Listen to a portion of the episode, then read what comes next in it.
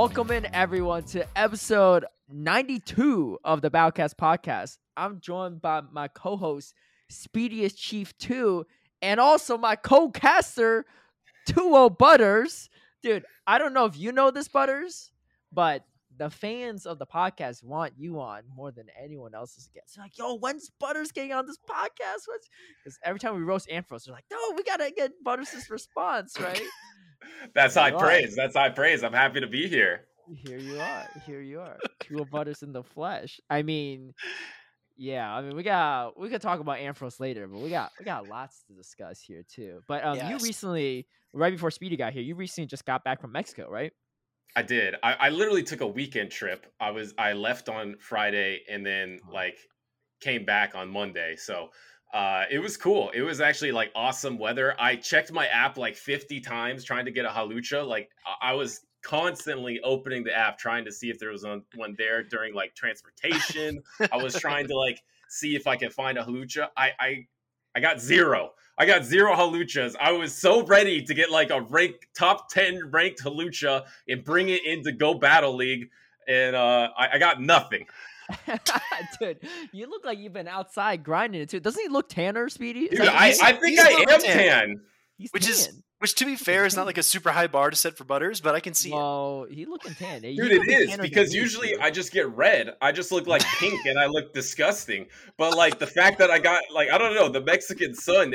Uh, Mexico didn't give me a Hawlucha, but it gave me something. That's for sure. Yeah, about you go, there you into go. a Hawlucha right there. But Yeah, yeah, Uh, Exactly. We're only there for a weekend. That's kind of wild too.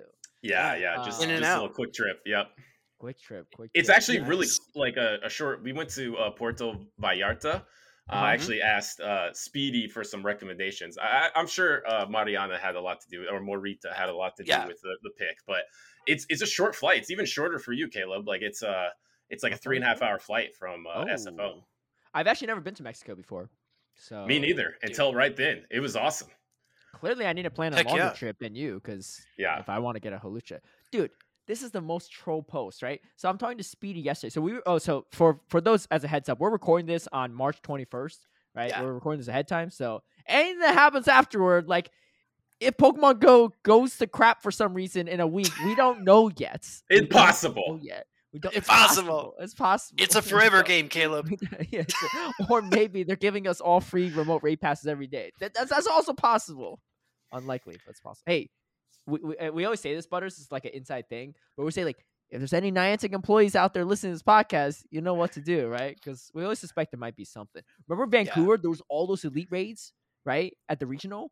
I was Right, saying on the yeah. podcast that week, I was like, "Yo, if anyone Niantic loves us and listening to this, set up some elite raids for us at this regional." And employee they of the did year, it. whoever's listening to this podcast, yeah, I'm telling you, they're they're undercover, like undercover boss, right? They can't ever say they're listening, but they're listening. exactly. So, so any ideas, any great ideas you have, Butters, say on this podcast because maybe we'll tell them if you're listening to this podcast, Niantic employee, pawn it off as your own idea. You get a raise, you get all this praise, and everyone everyone wins, right? We get what we want, you get the praise for it, and it's it's a win win situation. So, All right, Butters, let's hear Yeah. those million dollar ideas. yeah, yeah, yeah, yeah. I yeah. got Think- a list. Uh, think on them. No, Don't worry. No, we'll, we'll I actually- that. I actually saw in the Pokeminers. One of the things that I, I feel like would be so easily implemented and would Uh-huh. change the dynamic of Pokemon Go PvP, also raids and stuff too, is held items. Like how they have in the main series Mhm. games. Like if each Pokemon could have a different held item with a certain effect, then you could start building your team with some team synergy in mind, and Yeah. there would be some mystery to which uh, way you put your items on which Pokemon. And I swear I saw some Pokeminer thing with held items Yeah. coming in the future, but that's a big thing for me that I feel like it's something that like it's a mechanic that like is very possible, but also would change like the depth of strategy a ton. Yeah, because because because we could be like, as an example, nothing more boring than Bastion Mirror. But if I got an assault vest Bastion and you got like you know a floatstone Bastion, that might change how that matchup plays out, and you wouldn't know until you enter that battle, right? That'd be kind of cool. Yeah, Mhm, exactly. And like some like berries that, you know, after taking a certain amount of damage. I forget what they're called now. I, I've been Yeah. I've been working on my Scarlet Violet a little bit, but I don't have my berries. okay. I don't have my berries memorized yet. But you know those ones that if you get under like thirty percent health and they and they pop a H uh, P bonus. Like you could design your team. Like if you decide your safe swap will definitely have that berry to increase. Like you can Oh. position your Mm. tool for alignment. You could put it in the lead and just stay in and all your lead matchups. Be like, I got this berry Pokemon in the lead. I'm gonna win switch advantage, or put it on your switch advantage Pokemon. I got a ton of held items ideas. Ca- Caleb. Yeah. Well, dude. That's well, the dude. it- first idea out of his 100 on his list. well, dude, if you, if you think about it, right? let- Let's think about a situation where you have like a fire type, right? Let's say you have a Charizard and you're going up against, um, I don't know, some, like a just for example's sake, because it has, it has the higher attack, like a Rampardos. And the Rampardos throws the Rock Slide, but you have Focus Sash on your Charizard, so you survive with one HP no matter what. So oh, you Yeah. always get to your Oh. Blast Burn no matter what at the very end. And we're like, oh my god, the Focus Sash coming in clutch. Uh, and the thing yeah, is, you don't know been they have the focus sash. Exactly, and they've been doing this for years and years and years with VG, right? Like we hear about it all the time with our, with our colleagues at Cast. They're like, "Oh my god, he survived with one HP, and here comes the move," you know. Yeah. So that kind of stuff is mm. possible. No, Yo, I, I have an idea for Focus that? Sash. I think Focus Sash should also you survive and you gain 25 energy. So like at the same time that you survive, That you sounds also broken. gain 25. No, because it's 25. It's not like it's not like you're gonna be hyper beaming after a Yeah, Focus but what if Sash. he overfarmed? He's almost at two blasters. Now he gets back to back blasters, gets that one off, and the CMP's on the next one, dude. Back to back Dude. blasters with one HP left. That's pretty wild too. I know, but I mean you you I guess you could because if you do it at one HP and then you Focus Sash and then you do it again. But see, it adds more depth to the strategy It I, does, there. I love it. I mean, I'd be down Yeah. for that. I'd be down. For Yeah. that. Yeah, that'd be good. Yo, Yeah. but anyway, speaking of the troll post, right? Yesterday we're recording, and Speedy's like, "I'm I'm in Mexico and I only found two Hawluchas, and everyone's hitting Mhm. me up for Hawlucha, right?" And I was like, "Yeah, that's that's kind of rough, right?" But then I found out our our co our, our co-caster for VGC, Joe Brown, alerted me in our caster Discord. He's like, "Yo, Speedy trolling right now." Uh, Speedy's Twitter tweet uh, uh two days ago says, "Got my first Hawlucha. I'm having a wonderful time." In Mexico City with my beautiful Morita Pokemon, I'll catch a ton of Hawlucha to trade at future regionals. And he's complaining about all these people hitting him up. You're already Ah. advertising people. You're I- gonna catch a okay. ton, right? Okay, Caleb, I know- I know this is- future regionals. I know this is new information, right? I never overpromise, but this time I feel like I might have overpromised just a little bit. you better get out grinding, Look, man. I'm just I know. Look, I think Caleb will call people out for anything. Man, But in true, this it's true. situation, in this situation, I have to agree. If you You go know out there like advertising that you're gonna catch a whole bunch of Hawlucha for everyone, everyone is immediately just gonna hit you up and be like, "Hey, can I reserve one of those Hawluchas?" And so now, Mhm. instead of a relaxing trip, now you're just gonna be grinding Hawluchas for eight hours a day, dude. Okay, Yeah. okay. So I, on my gonna be hiding daily at the next regional. on my daily instance, I got one yesterday. All right, so Oh, that's one daily do it, instance okay. per day, one Hawlucha per day. We'll we'll get there. We'll get there. I, I actually, I something completely saved you, uh, Speedy. I just, co- I totally realized if they don't have a Hawlucha, it's a special trade. So Exactly. you can only trade up to like four at a regional. So, so you can always use that as your excuse, like, oh, sorry, I already spent my special trade today. You know. But but also Ca- but also Caleb, it's a, it's a double edged sword, right? Because I'm getting hit for twenty thousand dust every time. You, You posted offered it it, on. Twitter. you posted it on Twitter.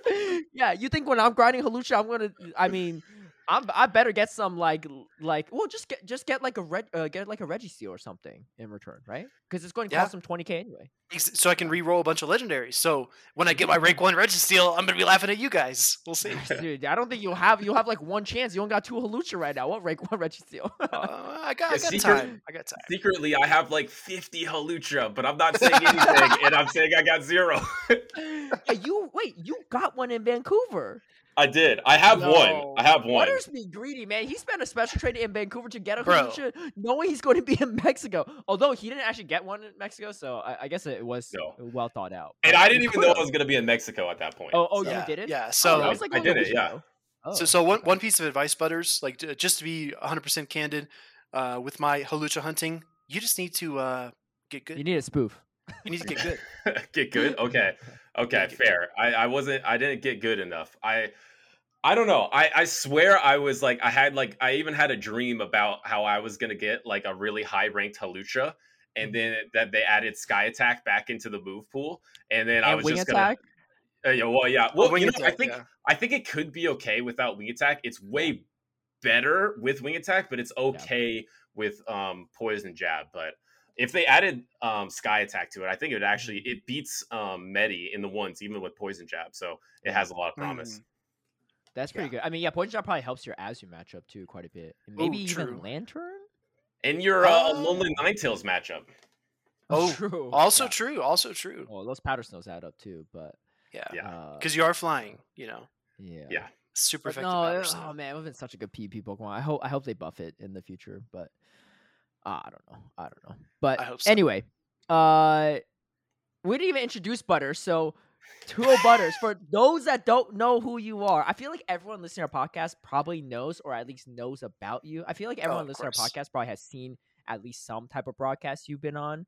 Um, but for those that don't, tell us about yourself. Steven Sanders, aka Two Butters, aka you should say your original in-game name because this shocked me when you're telling me about this in Australia. You were never you mean my Butters. first one before I changed it? Yeah, yeah, yeah. Yeah, my OG one when I created my account. Okay, well, yeah. First of all, my name is Steven Sanders or My Two name Butters. is- yeah. right now. Long distant relative of Colonel Sanders. True fact. That's actually a fact. His name Yeah, is yeah, Harland. His name is Harland, and he is like uh in my family tree. But I don't have any KFC money, so um, No if I did, I would no have probably got some haluchas when I was in Mexico. But Yeah. uh, but uh, no, uh, yeah, I don't know. I uh, I love basketball. First off, I, I feel like I never talk about that anywhere, so I feel like this would be a good place to say that. Like, I started off like I loved basketball growing up, and like I was super competitive in basketball, and I also played video games like a ton. Like I, I was Mhm. like closeted video game like addict. I played a ton growing up and I played, you know, a ton my whole life, and I, I still obviously play video games, but uh, I ha- always had a competitive fire for basketball. And then come like 2016, I've always played games casually. Then Pokemon Go comes out, and I just like Mhm. start playing like crazy. I think I lost like 15 pounds that summer or something from like just walking in parks. Yeah. Like I remember there was this Bulbasaur park um near where I lived in San Jose and it was like a hundred and like five degrees and I was like at that park for like four hours just like walking Sheesh. around yeah it was crazy I was just trying to get a Venusaur man I was trying to get a Venusaur I was I was grinding hard and I played super like hardcore and I never say this either but I used to raid hardcore too I I did like oh, the secret comes out. I did, yeah, I did three man like Kyogre challenges. I did three man Groudon challenges, and I did I I did like one of the first ever. I think I don't I don't know. We would have to like go back to confirm this. Uh, duo Rayquaza when Rayquaza first came out. Oh, Um, check so- out YouTube because that's the only way to confirm it. Yeah, so I have a I have a YouTube video. Um, but um, anyway, yeah. So then I I was like super hardcore rating, and then I took a little break after like the beginning of rating because I went so hard. And then when PvP came out, just started playing a lot of PvP, and I always wanted to try to find like creative solutions to like the meta problems. So ever since the beginning, I remember like my most uh memorable grassroots win was I think I told Caleb this. I was using a uh, a water gun uh, Slowbro in a certain meta, and I played in a, a San Francisco uh, Silph tournament, and I ended up winning that tournament with the water gun Slowbro. And the like opposing team I was facing was like one of the top trainers in the San Francisco area at the time, Young Boomy. Uh, shout out to Young Boomy.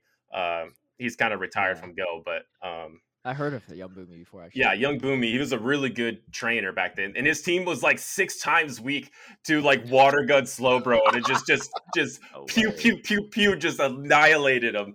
Uh, Nice. and yeah, ever since then, I've loved Pokemon Go PvP, and then my kind of my trademark was always um, just playing something off meta. Doesn't I, I'm not trying to play things off meta just to say they're off meta. I actually like when I play them, I think they're good. Um, and I think that they can actually win games. I, I do mess around sometimes, but I try to play things that actually win and do well. And I try to like um like when I was playing hardcore like GBL, I was actually trying to like climb and everything.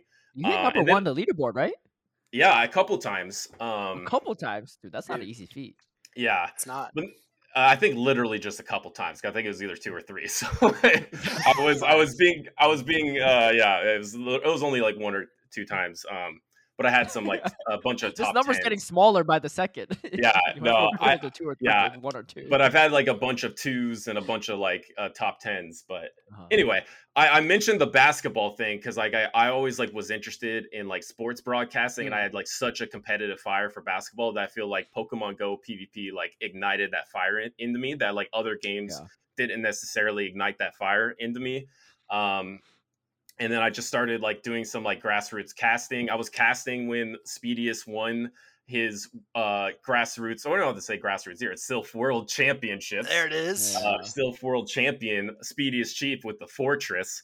I was casting during that time, and I I just loved casting like even more than playing. And then the you know the Pokemon Championship Series circuit took off.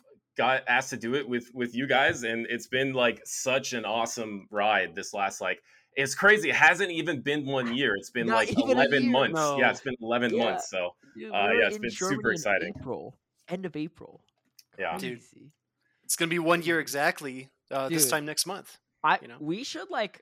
Well, I mean, we'll probably have you on a, uh, on the as a guest on the podcast in the future anyway, unless you get canceled for some reason, Butters. But you know, if, if that I doesn't feel like you would be driving that ship. Like if, like, Yeah. if I got canceled, it'd be like Caleb Uh, like honking the horn. Yeah, two years later, I have a TwitLonger like, here comes the truth about two zero butters. yeah, He, he's the Caleb is the conductor, right? yeah, He's like, yeah. Mar- Yeah. March that direction with your torches. Yeah. You know, two of butters Yeah. is over I'm not there. the guy that throws you under the bus. I I I'm driving the bus. yeah. Yeah, exactly. But, um, hop on. Yeah. no, but anyway, if if we have you on in the future, I would love for us to f- like reflect on this moment, right? And like this first year, because like you know, imagine five years down the road, like, man, we've been casting for five years. How's it been? You know, I wonder if we're going to be like jaded or we're going to be like, yo, I'm so so grateful, or like we lost like the sparkle in our eye. We're like, yeah, you know, man. it's just like it's a job at this point, right? Like I just just another day in like Vancouver, right? Whatever, Yeah. Charlotte, but. I don't know. I, I I think I still love it, but I do wonder because I see some of the other commentators, and I think like there's Dude. definitely like it's it's a different. Uh, well, there's actually a lot of new commentators for VGC and TGC Yeah. too, so that's a little different. But some have been like OGs have been around forever, right? Yeah. Like No, Sable Caleb- House, Kyle he's been around for a hot second, right? I'm really I'm really glad you brought that up, Caleb, because I felt like when we first started casting as well, we were just so young and so new and like eh, Yeah. the lights were so bright, we didn't know what we were doing, and we were just like trying our, our best to like fit in and, and be good at what at you know what they asked us to do. And then you look at some of the other casters and they're like, oh yeah, another regional, here we are. You know, they just like roll up and they Yeah. seem I, I don't I, I don't want to name names, right? But like some of them definitely seem like they've been doing it so long, it's kind of like a habit. I really hope that over time we can still look at it and think of it as being fresh without, you know, kind of losing that sense of wonder, right? Because I remember EUIC uh, with you guys, and that was uh, Mhm. that was an experience, you know. Dude, that was dude. Our first day of commentary, I think it was it went on for like ten hours or something, or nine. It was super hours. long. It was so long. We like cast like every battle, and there was so much downtime too, because like Yeah. they're trying to set up the phones. It was, yeah. I I I learned what vamping was real quick on that. I don't Yeah, remember if was- you and Zion kind of vamp a lot, Butters, but I remember me and Speed were talking about like everything under the sun for a hot Dude, second. yeah, it, it was it was really tough to like constantly generate new topics, right? And, and again, like that first tournament was very much like a baptism by fire, right? Because they just kind of like threw us in there. They said, just you know, do your thing, and if you mess up, we'll tell you. And of course, we're all super anxious, right? This is our first first tournament ever. It's an IC, and we just flew to Mhm. Europe for the first time in probably all of our lives, right? Yeah, none of us have been there. Zion No, has no, been, yeah. never. None of us, yeah. Yeah, No. I was like, I don't even know like what to. Or- we were ordering like sausage and stuff, and like I remember the the guy that you were ordering sausage from was like getting a little testy with you, Butters. Dude, I He forgot what it was. me. He he hated Yeah. me. hated I- you, dude. Yeah, you, Yeah, I don't 'cause you- know. You, I- said like you didn't want everything on it, and so when it came to me, I was like, "I'll take everything, right?" And he's like, "Oh, yeah, yeah," you know, I- he, like put extra sauce and stuff. Like he like skipped Yeah. you out on the, from the fries too. I feel like.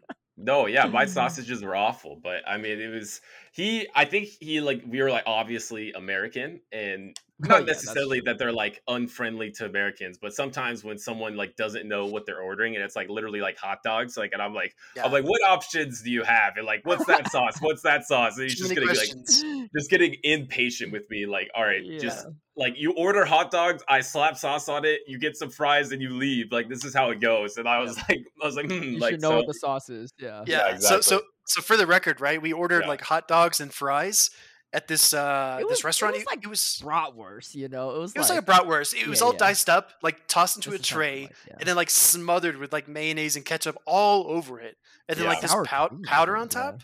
Oh, there Mhm. was sour cream on the fries, Like curry curry powder or something. Yeah, curry powder on top, Mhm. and you had to eat it with a toothpick, right?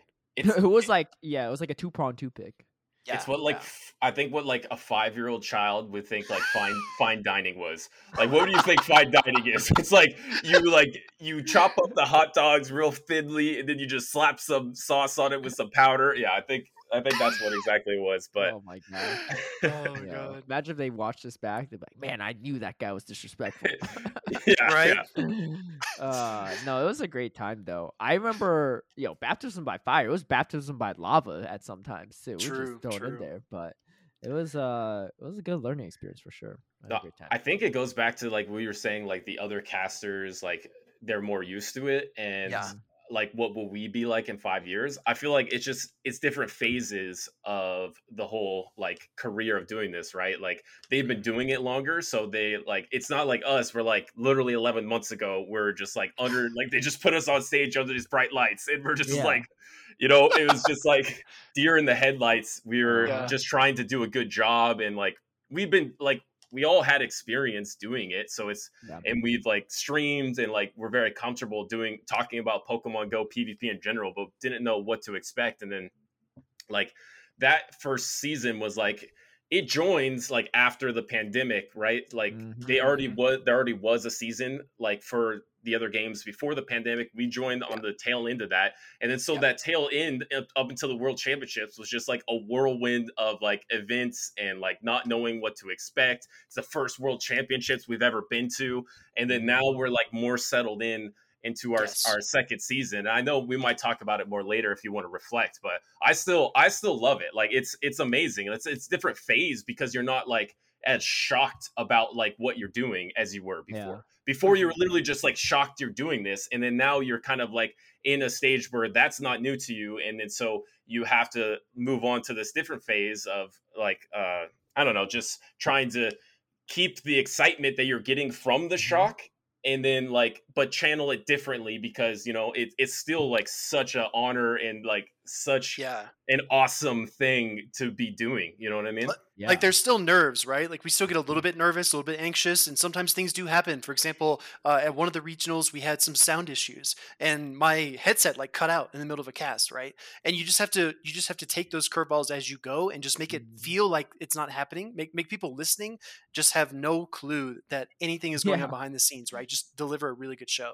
Yo, so like, Butters will just like go go with the flow. too. I remember at OCIC, he was interviewing CCO without a mic. He was like, "Let's just go, like, let's just make this work." Yeah. Right?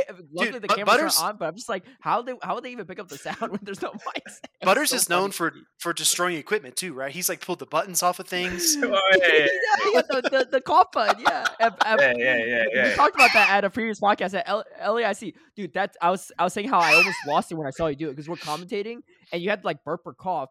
You press the mute button and you take it off. It just like flings past like, Yeah, your- did, like, I did. across my ear. And you're like scrambling to find it. I'm like me commentating a match. I'm like trying to keep it together because I'm just, like trying not to laugh. And you're like trying to scramble and get it, and then like still commentate the match. Like it was Yeah. hilarious. Oh I feel like Caleb must like sometimes like and like mm-hmm. last cast I I started I just decided like I'm gonna stand up and so I just decided to stand up I started Oh. standing up that's the guy I know Caleb was like like is he okay like is he like well, yeah, what's going the on yeah. discrepancy is already pretty big, but then I was just Yeah. like, "Are you like, are you falling asleep? Like, what's going on? Right? Like, you good? Like, I thought like maybe his leg was falling asleep. Like, he had to go to the bathroom. Like, I hope you don't have to go to the bathroom, right? Because like, yeah. as No. you gotta go, you gotta go. But like, Wait let me ask you guys have you guys ever had to go to the bathroom while you're casting uh, ever felt to, like you really had pee, to But go? like, you could just hold. I could just hold that in. I think.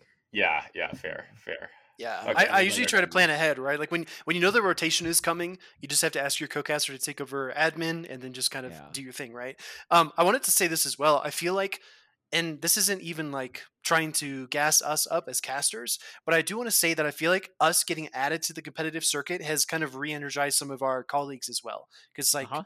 I feel like we have we got so much energy. People tell me all the time, like Go is so exciting. From TCG, from VG, they say Go is so Mhm. fast paced. There's always so many things going on, and a lot of people in the beginning maybe didn't understand the game. They thought it was kind of silly. It's much like tapping on a mobile phone. But I do, I sincerely feel that like over the past months, we've kind of won them over. Would you guys agree with that?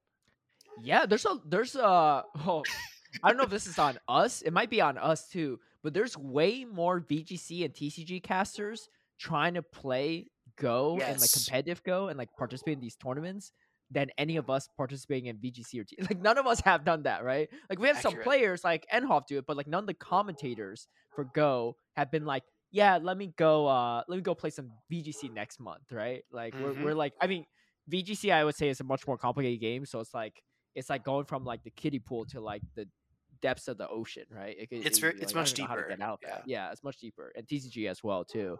So I think that's that might be part of it. But like you know, Joe Brown competed in Baltimore, right? You got you know Frosted Caribou. She's going to be competing in Fort Wayne. Um, who I'm missing? I feel like some other people too, but a, a lot of them too. I know they're like collecting PvP Pokemon, right? You got like Sierra and like Chip, like, Necro Chip is playing. I would see Chip, Chip, Chip playing. is yeah. grinded. Thank yeah, you, Chip Chef. is grinded. Yeah. Yeah, yeah, yeah, yeah. Uh, Joe Brown, he he I, he submitted some GBL battles for me to commentate in a YouTube video too. He was making all these. ca- He was catching zap cannons. I was like, what the? Dude, So Joe this Brown is got OP. Force or what? Yeah. I- I wish I was Joe everything. Brown. Joe Brown's a great guy. Um, but yeah, so No, yeah, that's because- partially on us too that we're not getting into the other games as much. But I'm glad that they're like liking Go, right?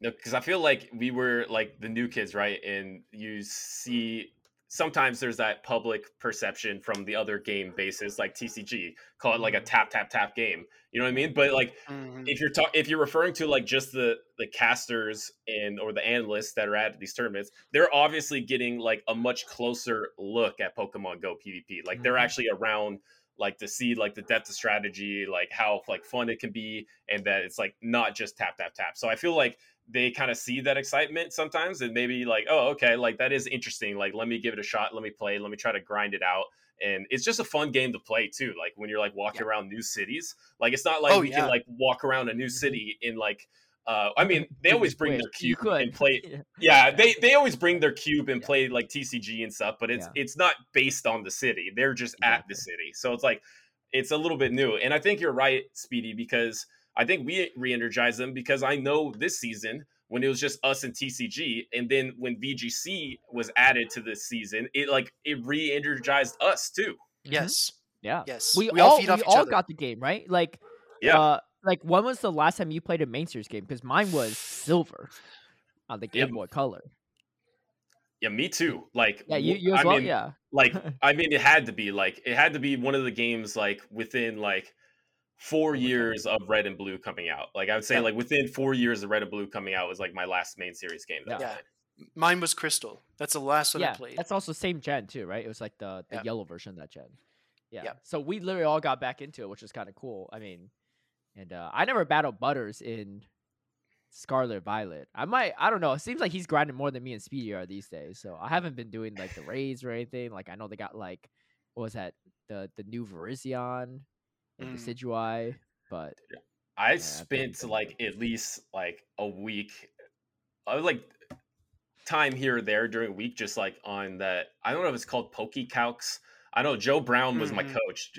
Joe Brown's a great Oh, coach. nice. Shout out to Joe Brown. I was asking him all these like stupid questions about because the thing that interests me the most about VGC is like the nuanced things you can do with like your spreads because you can like really target certain matchups and have like different strategies like based on the IV and EV spreads that you choose. So like I was like I never actually grinded out the actual Pokemon, but I spent Mhm. time in the lab just trying to like similar how like PvPoke works, right? Just trying to Yeah, like yeah. sim things some things out. I- I would say though, if anyone made a website like PvPoke um, for VGC, I think it would be like insanely popular.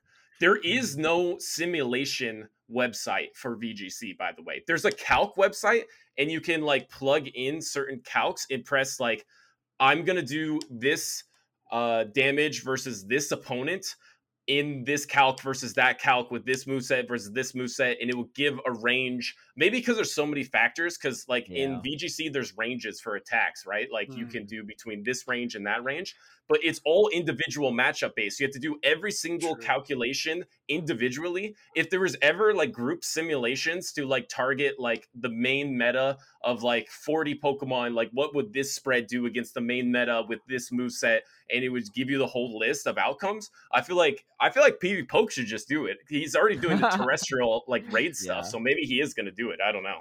Yeah, I think I the think it's closest just, like, thing is it's the closest thing is. Pokemon Sh- Showdown, right? Have you Yeah, guys but ever heard of that's- that. Yeah, but you that's to like play it, right? You have to play. Yeah, it, you exactly. simulate it, right? Yeah. You actually have to play out a battle versus another person that's queuing Ah. up in showdown and you have to hope they bring a team that like you want to see and hope they play it the way that you want to play it you know Fair, Yeah. fair, fair. Yeah. fair. I wonder if it's like hard to do a sim website like that because there's so many variables on RNG. True. crit Scarlet like Violet, crit all that yeah. stuff like yeah IVs, misses EVs. misses like there's so Oh, many more dude, the IVs. variables Dude, Yeah. I will say after trying to like get a good IV uh Shroomish for Amoonguss, Yes. and I didn't really get one. I was like, dude, IV hunting is so much easier in Pokemon Go. Like, you don't have to get like a rank Mhm. one, but like, I feel like your odds of getting rank one is faster than me getting this like like perfect Amoonguss with like low speed and low attack, right? But that's uh, it was tough. It was it was I, I never found it. Yeah. Um, but that's a whole different thing. But grinding stuff to like a hundred, like you know, max out because you could you could do the you could train your Pokemon's like IVs whoever to like improve them or whatever. Like it's much easier to do that, especially when you, you use the rare candies. Like you power stuff up to level hundred like pretty quickly. I think. Um, Yeah. These days with the raids. I would say Mhm. like I think the cost like for Pokemon Go PvP in like terms of like Stardust and like gathering that is like really hard to Mhm. uh do if It you're a new time. trainer. Like it's a it's a real uphill like journey to try to get like the resources. Mhm. But in terms of like the actual Pokemon that you need to use, unless it's like unavailable because you can't find it in the wild or it's like a Registeel you can't find it in a raid. But like I Yeah. totally agree with you. Mhm. Like you can actually go out and like just catch like 50 in one day and you probably got one that's good enough to use. Except Yep. for if you go to Mexico for Hawlucha and you, you just get well, if you call 50 Hawlucha, you'd be fine. You just caught zero, so that's a different Yeah. story. Yeah, that was Yeah. brutal. yeah. Wait, you gotta take us back here, Butters. What was your original in-game name? Because it was not 2 Butters. Mm. it was it was it was either I don't know if it was I it, pretty positive it was 3-0 butters because I was even 3-0 butters in my early Silph days and like when you actually could 3-0 someone because you would play like all three of the games Ah. you could True. 3-0 but that wasn't the reason I got it it was a happy accident yeah, Because- should have been 03 Butters. yeah oh, three butters. What? whoa whoa whoa dude Whoa. my- Yeah, He, what- my he tried to Sylph slide that in there. Yeah, dude, my- Yeah, yeah. Check the check the record you gotta go like five years back but um it's it's just because I love Steph Curry, and it was like 2016, probably right after they lost. Uh, they were 73 win team, and then they lost in Game Seven. I'm sure, Yeah. like you guys don't love basketball as much as me, but I'm sure a lot of people are. Oh, I remember that moment for sure. yeah. Of being up three one and then losing, and then so I'm like, I mm. still love Steph Curry. I'm a like I'm a be three oh butters because I'm just like, all right, 30 for Steph Curry. And then when I started mm. PvPing, I'm like, you know what, like I really like this. Like, I'm gonna switch to 2-0 butters because 20 was my basketball number. So I'm like, I'll be you pulled 20 like LeBron butters. James, where he had like MJ's number and he changed it to his own later. Yeah, true, true. I never thought of it like that, but you know, good comparison. Uh, you're, you're. That's that's where the similarities with you and LeBron end. Yeah. Hey, I'll take it. I'll take it. Thanks, Caleb. High praise. But uh no, I just wanted my own I just wanted to change it because it was like my own um basketball like uh number. So I'm like just trying to make my account like me. So and then it was it was cool because I was 3-0 butters when you can 3-0 people, and now I'm 2-0 butters when you can 2-0 people. So feels good. Oh, quick and easy. yeah, that's true. In in these double elimination brackets, I'm like, yo, all these two O's, man. Like, and I always Yeah. reference two O butters when I can. Yeah, you exactly. you said you tried to do 20 butters, but you couldn't find the zero, right? So you end up doing the Yeah. O. Dude, No, okay. I actually think I thought about it, Caleb. Yeah. I thought Okay. about it. And I know I tried to do 30 butters. And Uh-huh. then Okay. I and then 30 butters was taken, so I did 3-0 butters. Uh huh. And then when I switched from 3-0 butters to 2-0 butters, I think I just literally switched from 3-0 to 2-0 because I was already used to having that O there. And I like Oh, wanted that that's what I already call. there. but back before, I think I tried to put the zero, and then I don't think I tried to put the zero in on the second time. Mm-hmm, mm-hmm. Dude, if you were still 30 butters, I think like a gag gift for you on your birthday, I'd buy you like 30 sticks of butter. that would that would not be bad. And your butter lasts for a long time, so yeah, I surprise you though. I'd be like, you know, we're like vamping on stream. We're like downtime, like, yo, here's another piece of butter for you, right? like every like 10 minutes, I'd bring out another stick, which is like stack on the table. Dude, I'd be down if you gave them like. Have you guys ever like? There's certain butters that you go to restaurants like they'll be like infused. You know what I mean? Those infused butters, dude. Just give me like 30 different flavors of infused butter, Dude, and I'm in. Actually, there's this guy. I forgot his name. He's on Instagram. Dude, you watch a lot of these cooking things just like me, Butter. So you might know this yeah. guy. He, he does all things butter. Do you know this guy? No, I don't know this guy, no, but I should. Like, like, oh no, he he said, um, yeah, he's like episode twenty of all things butter. So he literally makes, he has a whole butters butter series. You'd be like, this is sriracha mayo butters. This is like this is bacon butter. This is like toasted What? onion and garlic butter. It's it's wild. It would be like, and so he'll be like make, and he's a really good chef too. Now I'm gonna send you this whole series. You're Dude, yeah, love it. send me this. I'm in. It's a lot of butter though. I don't know. I mean, this guy like hopefully his health is good, but he's he's like a really he's like a world renowned chef. Like he does like all this other cooking. His cooking looks phenomenal too. But he like blends all these butters. It's like the- it's like orange. It's like smoky flavors. Like everything. He like got saffron in there. Like it's wild. Dude, I was He has I a was gonna whole say series, yeah. I- if Butters were to get that gift, he'd have to change his name again to 2O cholesterol. That'd be too much. Dude, no, I, I'd, I'd you don't need to go on a diet. Yeah, Zero margarine. I'm, I'm all in. I'm all in on, on that like infused butter, like all that stuff you're saying. It makes things Dude. taste so good. Like I went to this restaurant Yeah. like near my house that had like free bread and butter, but like the butter was like we were mentioning, it wasn't sriracha, but it was like a spicy butter. It was like Yeah. a pesto butter, and it was Yeah, like some other butter. roast. Mhm. It was so Yeah. good, dude. I ate like five baskets of like free bread, and I like didn't even want to like order food. oh my goodness. That's how they get you. But they even Yeah. had a this guy even used a berry butter. So he's like mashed much like Ooh. blueberries or like berries in it. Ooh. Blended, yeah, so it's like about berries in it, and he put the butter on pancakes. Dude, it was like such. It looked so good. Yeah, it was Dude. great. So, I mean, I'll so you the here's whole series. here's the question: When when is the 2O Butters cooking show debuting? That's what I want to know. Dude, me and Caleb are just gonna do like a segment, like instead of like an interview, we're just be like, all right, and then come back. We're gonna be in the kitchen making. Yeah, you really should. Yeah, I need to see what you're making. No, I, I got I gotta show you guys. But I made um here. You know what? I will. I'll I'll put it on camera here, and then and then I'll I'll send it to you all. But I I made uh, I it was a TikTok recipe, and it was reverse seared steak. So you like put it Oh, in the yeah. oven. first, and you reverse. I've never done it before, so I was like really confused. I was like, dude, is this going to be cooked?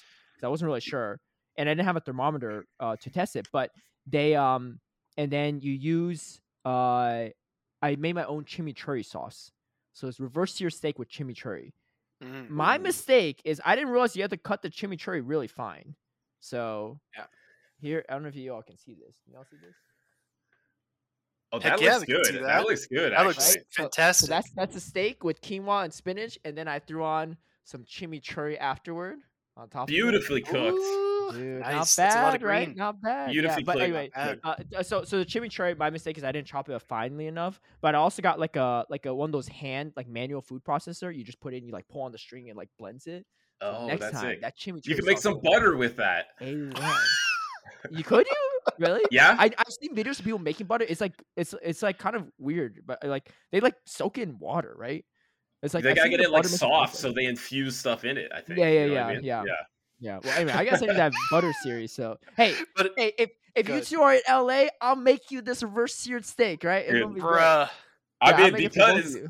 I watch a bunch of cooking shows like you, but I I do or you I think you actually watch cooking videos. I will watch it's like TikTok and. Gordon Ramsay like top level chef or something. So Uh, I'll see people cooking, but like really I'm just like seeing from like the judge's point of view. So now like when I go out and eat or if I eat your stuff, I'll be like I'll be like the steak's beautifully cooked. Chimichurri has a perfect complementing taste, a decadent cream on top, but oh, uh, a little bit too much of this fresh herb on top. Chimichurri is not cut finely enough. It just overpowers the dish.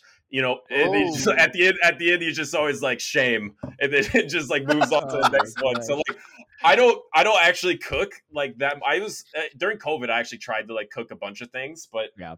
Recently, I haven't been trying to cook anything fancy, but definitely when I go out, I, I'll be like thinking these things in my head, like like beautifully cooked cake, decadent, velvety, but just overpowered by this chocolate taste. Shame. Dude, you gotta go from Pokemon Go commentary to like cooking show commentary, man. You're like Dude. Mhm. building all the expertise. I only I'm allergic to shellfish, so I'm I can't do it because every single fine dining place like is like all shellfish. Shellfish uh, has like Uh, shrimp, it's- crabs. Yeah, Yeah. That's tough. That is yeah, tough. yeah, yeah. Uh, yeah, Unless you're I just bring my uh, I- EpiPen with me on set. well. You, uh, so so, but you could do fish, right? Because Yeah, I'm fish, I'm, I I'm kind of I'm a little concerned because I'm expecting we're like you know we're gonna be in Japan this summer hopefully, and we, we Mhm. gotta try the sushi in Japan, right? But there's gonna be a lot of shellfish. You okay? I know Butters. You haven't been working on your Japanese. You need to learn how to say no shellfish, right? Allergic. right? You need to know how to say that in Japanese at least. I saw Wait. my Duolingo yesterday, by the way. Yeah. Wait, let's ask Speedy. Uh, because. Caleb Caleb was like going off on me Oh yeah, I how was like I, Vancouver. I haven't been like learning Japanese. First of all, like Oh, I dude. fingers crossed, really hope that I'll be at the World Championships. But second of all, like I don't know, Speedy. Let me ask you: Have you been working on your Japanese? Okay, so so there are some casters that are really good influences, right? Like Alpha Phoebe, Frosted Caribou, and Caleb. They're all doing their own uh, Dude, I'm on day one. Duolingo. Don't, don't even. I'm not much. All right, no credit to Caleb. It's Yeah, just the, yeah, the other two. I know what to do. I just haven't been doing it. Eh, Okay, wh- wh- what Caleb and everybody else needs to understand is that Butters is working on learning Portuguese and just Yeah. trying to maintain his English. I'm working on Spanish and maintaining my own English. And now you want to throw like some Japanese in there as well? It's you super just tough. learn something. Yo, when we're in Japan, I don't want you all all turn to me like, Caleb, what does it say? I'm like, dude, I'm on like day 20 of Bro. Duolingo. I don't know either. That's what we did to Butters the entire time in, in Sao Paulo. Well, I mean, yeah, of course, but he's been. but see how useful it was, right? Yeah, you got yes, you got scammed buying that Siriguela at that food market. But imagine how but at least I knew scammed. I got scammed. Yeah, you'd be scammed even harder if you didn't know any Portuguese, Yeah, right? exactly. Yeah, No. Yeah, but my point is, like, I can learn how to say all the basic things, and that would be just fine. I feel like between Yeah, now but, and but you then, don't know any. how am I? What am I gonna have a conversation with someone? Like, it's either you. There's like, there's two layers. Like, it's either you learn the basic things, which like when you get there, you could be asked like, "Hey, how do I say this?" and then you could say it. Or you actually learn how to talk a little bit, and I'm I'm saying like between now and Japan, there's no way I'm gonna learn how to talk a little bit. So months. like, why practice at all? It's not even April yet. Japan's in middle of August. We're five months away. So are you Five months- saying you can learn a lot in five months? You can learn a lot Okay, in five uh, yeah, you could, you could, but I'm I'm with Speedy. I'm learning Portuguese also, so it's it's you know it's too tough to learn two languages yeah. at a time. All right, you Three, cover three Portu- languages, right? Portuguese.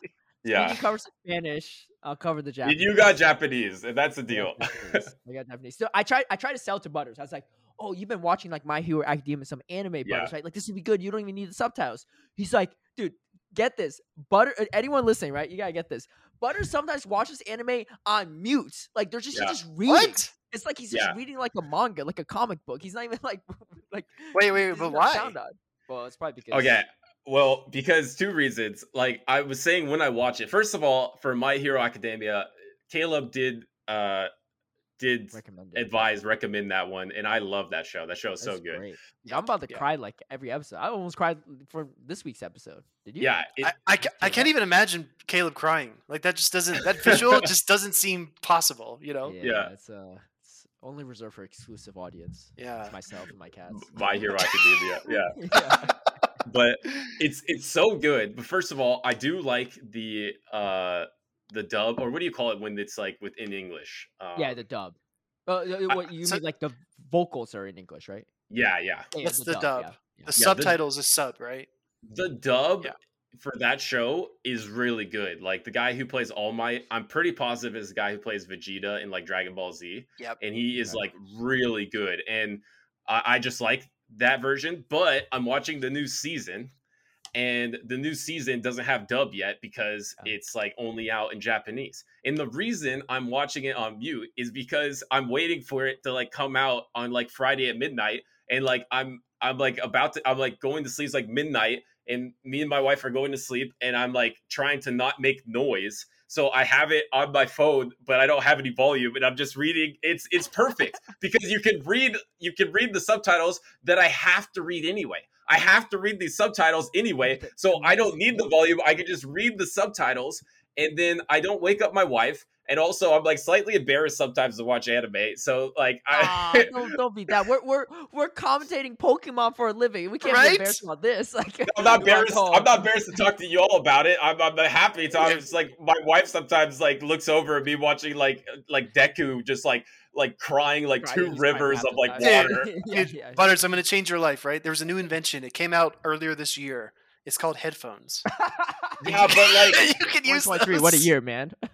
yeah, but year. like I don't know. I just first of all, my my iPhone headphones only one of the sides work now, and like I oh just oh also when you want to sleep, you gotta take your headphones off. You gotta unplug them. You gotta put them over there. I want to just like I just want to be like reading my anime and then like close my phone and go to sleep. yeah, this is he's like ready for that boomer life already, man. He's yeah, like, I know, right? like, it's like oh, I'm I'm just used to reading and stuff. You know, these headphones yeah. don't even work that well. Like it's fine just watch my video. Hey, actually, wait. Uh, has she tried watching My Hero Academia? Because I think she.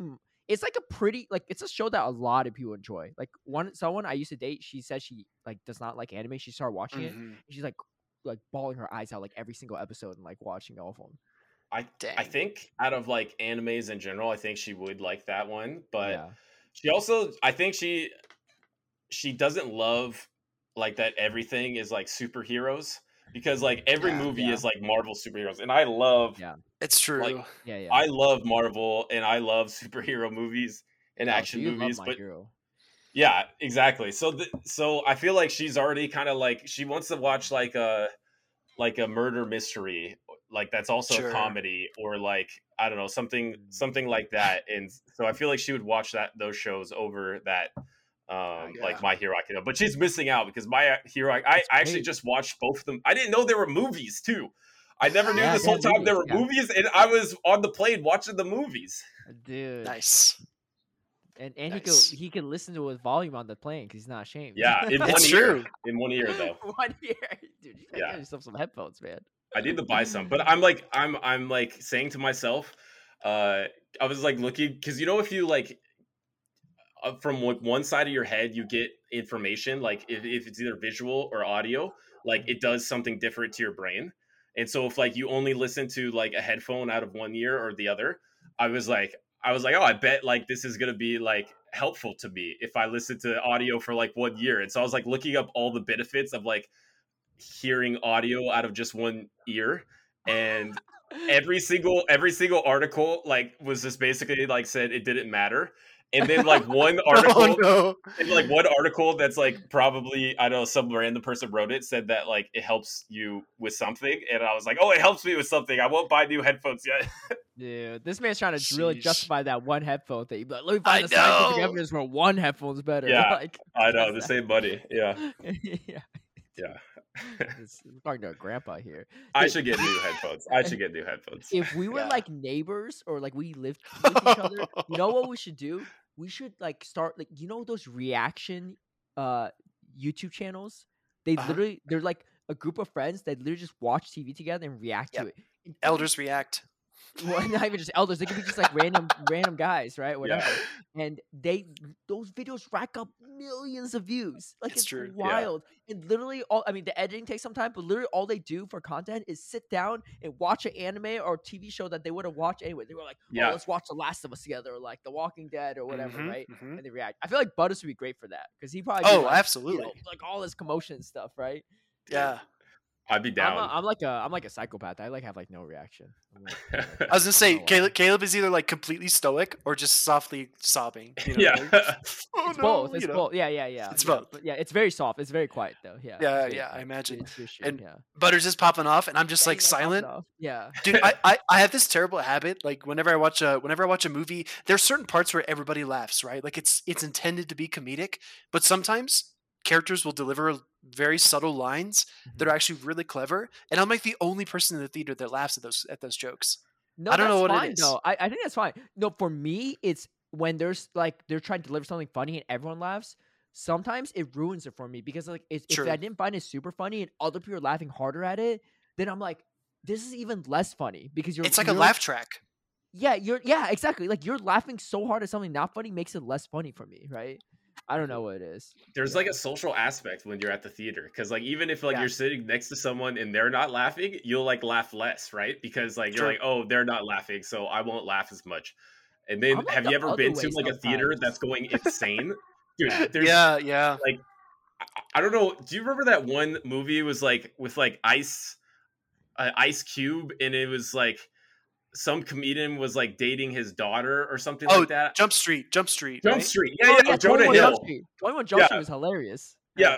But it was this like the sequel to like like Twenty Two Jump Street or something. Oh, dude, yeah, yeah. And they remember the end end credit scene? They had like 26 Jump Street. Like they kept going on and on. Yeah. I, I don't know why like this wasn't this is like not even like top 10 funniest movies I've ever seen. It's a funny movie, but it's not like on a top 10 list. But- yeah. For whatever reason, the theater I was at was like like dying on every single line. Like it was the craziest movie experience I've ever had in my life. Like people were hysterically laughing the entire movie. It was actually so much fun. What was in the air? They feed everyone like edibles and like the Yeah, I don't know, dude. what's I don't going know. On? Yeah, because Yeah. it was like it was funny, but it wasn't like the funniest movie I've ever seen in my life. But Dude, I The don't butter know, in that I- popcorn was definitely infused with something. I'm just saying. Yeah, I, I used to watch like comedy specials on uh, Comedy Central, and I was like, I, I think I asked my mom one time. I was like, "Why are these people all laughing at these jokes? This this comedian is mid at best, right? And they're just like dying there." Mhm. And and she said, "Well, when you go to a comedy show, you have lots of drinks." yeah, oh, true. You know? Yo, there's like I've been watching a lot of like shorts because I think it's like people making TikToks and Instagram reels on it of like a lot of comedians. I feel like a lot of people like uh, like artists or entertainment Mhm. people uh, like they're super clever by promoting on TikTok. They'll put like snippets of them like performing like a new song or like their comedy show, and I feel like it's really helping their discovery. But there's Mhm. so many hecklers at comedy clubs. I didn't realize that. And all these comedians are just sitting there like roasting the crap out of them back too. Sometimes, like it's really like they had this one person, a woman was getting kicked out and stuff. And he was like, he was like making her cry and stuff, but like she was being super Yep. rude, right? And everyone was just like laughing at her. And I was just like, dude, that's Right. like, that's like the dream job. yeah. That's Caleb's like dream. Right? Yeah, Yeah, it's not funny in my enough to do the rest of the routine, but if someone's heckling me, I will roast them. You know? Yeah. no, True, this true. Is- Then wake Caleb up. He's just like not even. You, you don't even care about sta- like the comedy part. You just Yeah, waiting exactly. For Yeah. someone to like. I'm just, He's like, I'm "Oh, yeah." around and be like, uh, I don't really have anything. Just someone yell something at me. Someone insult me. so- yeah. Yeah. Yeah. We had our first hate comment last last week too on our We podcast. did. And we, Oh, yeah? we definitely roasted Yeah, this guy too. It was about you, Butters. No, I'm just kidding. It can't be. I haven't been on yet. this guy saw the future, man. What, That's what Will did it Trapper. say? What did it say? Uh, he just said, "Imagine." Like he's like uh, he's like imagine. Or he said, "Why do you guys spend so much time on a And like effort. uh, an effort on a podcast that has like no viewers or listeners, right?" And I was like, "Well, if you look at our YouTube audience, it's kind of true because we only get like hundred something to two hundred views, but on our Mm. actual podcast platform, we get like upwards of a thousand plus to like two thousand sometimes too per Yeah, episode. Which hey, which in the you- Pokemon Go space is actually very competitive. Yeah, for podcast No, it- purposes, yeah, I think so. Yeah, or just in general uh, for views too. Hey, this might be this might be a special, right? We might get even more views out of this 2O Butters exclusive. It's true. That's Yeah, like a good. no. That's like you know. You said you wanted like someone to roast. That's like the perfect thing in like a certain amount of time when like you've grown like certain amount, and then you could just retweet that tweet, and then you could just roast that person. So that's exactly Mhm. what what you needed. So yeah, that's I don't know. People people just want to hate about anything, and that's why I feel like when it's at a stand up comedy thing, it's also like so like it's so funny because it's also like the situation's so unfair because it's like a comedian that's like like the funniest person in the room. They have the entire like uh they have everyone in the audience like attention and they have a Uh-huh. microphone and it's like versus someone who's like drunkenly like just stumbling in and like says like you know what I mean like it's like it's just like it's I feel like comedians just love that situation because like yeah it probably Yeah. pisses them off that like someone yelled during their set but at least they just get to like unleash all this like vent up like uh frustration and comedy that they've been like waiting to Yeah, it, it's it's like LeBron versus like a JV team. You know, yeah He's just gonna exactly destroy him. yeah exactly Exactly. Yeah. Like a JV guy in the audience, like, "You suck, LeBron." He's like, "Oh, one me, one me. Let's go. Let's see what happens." yeah yeah exactly Yeah.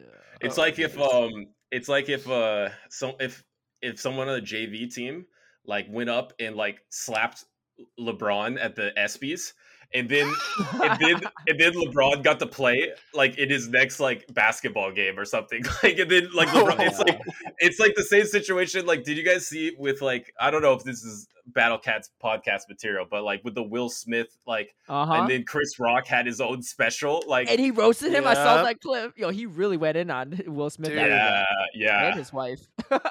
Yeah. Yes. But they it's got some it's like interesting uh, marital relationships. Let's just put it that way. Yeah, yeah. But These I- these, ent- these entanglements are tricky. yeah, but I mean, it's like it's because like this dude is like a comedic genius had like a year to like prepare comedy to like roast you. You know what I mean? So it's like it's like if he targeted anyone, like if he targeted like literally any person, and he like spent a year like practicing comedy to roast a Yeah. single person, like it's probably So- gonna be like pretty bad for that person. He So sounded again, angry too when he delivered it. Yes, he, he it sounded did. like it sounded like the day after. Like it did not sound He- like a he was- year later. Dude, Yeah. thank you. I'm so I'm so glad you noticed that because I felt like even some of his words he tripped over, which Uh-huh. didn't seem very characteristic. That that almost felt like it was organic, right? And I also Yeah. want to say credit to Chris Brown because he took a whole year to like digest. Chris Rock, Chris think- Rock. Sorry, sorry, Chris Rock. Uh, he took a excuse me, Chris Rock. He took a whole year to like think about, digest, you know, e- everything that was going on. He didn't just like snap respond the next day after that happened. I think that was also good on him to actually like you know be an adult about it.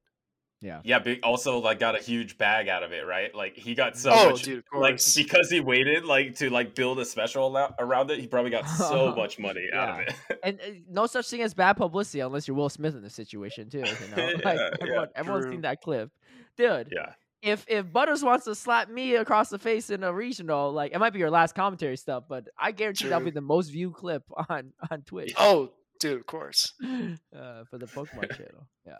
Yeah, Chris Rock, not Chris Brown, not to be confused with the uh the Yeah, that's that's a very TBCI different employee, situation. The the the the head of operations. I was I was thinking of the of the R and B singer.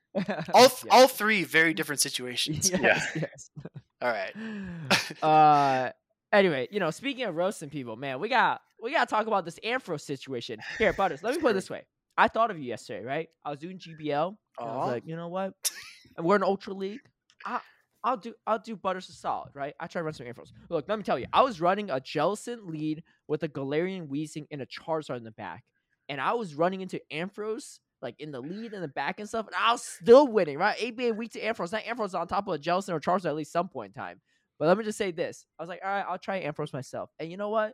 To really honor Butters, I'm gonna use my Kommo-o and Ultra League. So I ran a Kommo-o, a Registeel, and an Ampharos. And dude, the more I used the team, the more I hated Ampharos. I was like, this thing's so bad. I'm like losing the Jellicents. Like, what's going on? yeah Like losing the Walrein. Like, it was. i've also been running Kommo-o and ampharos and instead of registeel which is probably a huge upgrade from my third pokemon i'm using uh shadow electrode which uh Mm. it's i actually i like genuinely like gained like 100 points i just got my elo recently i was like 20 i got my elo like 2300 and i i actually went to 2400 with like Okay. double electric but like What the thing is- swap there though. I don't even understand. Like, what if they have a G-Fisk in the back? You oh i just i just I just I just destroyed, but I I say swapped the Ampharos, and I actually was running Focus Blast, but then I just never ran into the G. There's literally no G Fisk. I There's don't no know G- where. Yeah, it's mostly Yeah, Registeel, that's true. And so I just Uh, it's just switched to Zap tuning. Cannon. Yeah. Um, Yeah. but the thing is, it, it speaks to like how bad like electric types are, because Mhm. as soon as you made an electric type with some actual bulk viable, it was insanely good, and it's insanely good. First of all, Registeel, just because it had Zap Cannon, was Yep. insane in season one, Mhm. and now Huge Lanturn.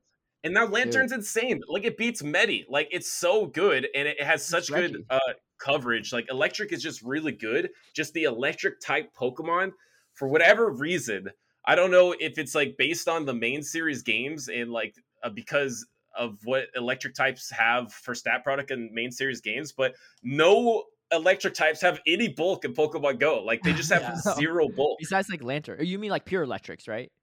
Or no, any Electric. Well, in general, Lanturn has bulk, right? no, uh, yeah, Lant- so Lanturn, Lanturn. That's what I'm saying. That's like Lanturn's literally like the, the exception. Yeah, it's like literally the one, and like Pachirisu, maybe if So- like Maybe, yeah. That's like an So XL situation. You guys, Yeah. you guys probably already know this, but the way that the stats are translated from the main series over to Go is that because there's no speed stat in Pokemon Go, that stat gets converted into attack. That's why like so many electrics have sky high attacks and they just have zero bulk because there's no speed, right? You're Yeah. not you're not going to hit first because that's never going to be an option Right. in Go. Electric Right. makes sense if it's they're fast, right? Because electricity Yes. is quick too, right? yeah. Yeah. So Exactly. Yeah, that's true.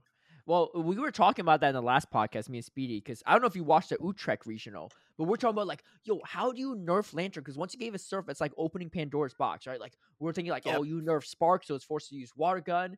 And then we're like at Utrecht, and also we saw at Vancouver, dude, Water Gun Lanturn's broken too. Like, there's no way Yeah. to nerf this thing. And then like you nerf Thunderbolt, you have to nerf Thunder because Thunder's more energy efficient than Thunderbolt already, and then you just you just Mhm. spend five more energy. Like you gotta like nerf everything in his toolkit besides like water gun and surf for it to like not be as strong it is. Like it's just like there's no way shutting Pandora's boxes at this point. We're just we're just done for. It's just Lanturn forever.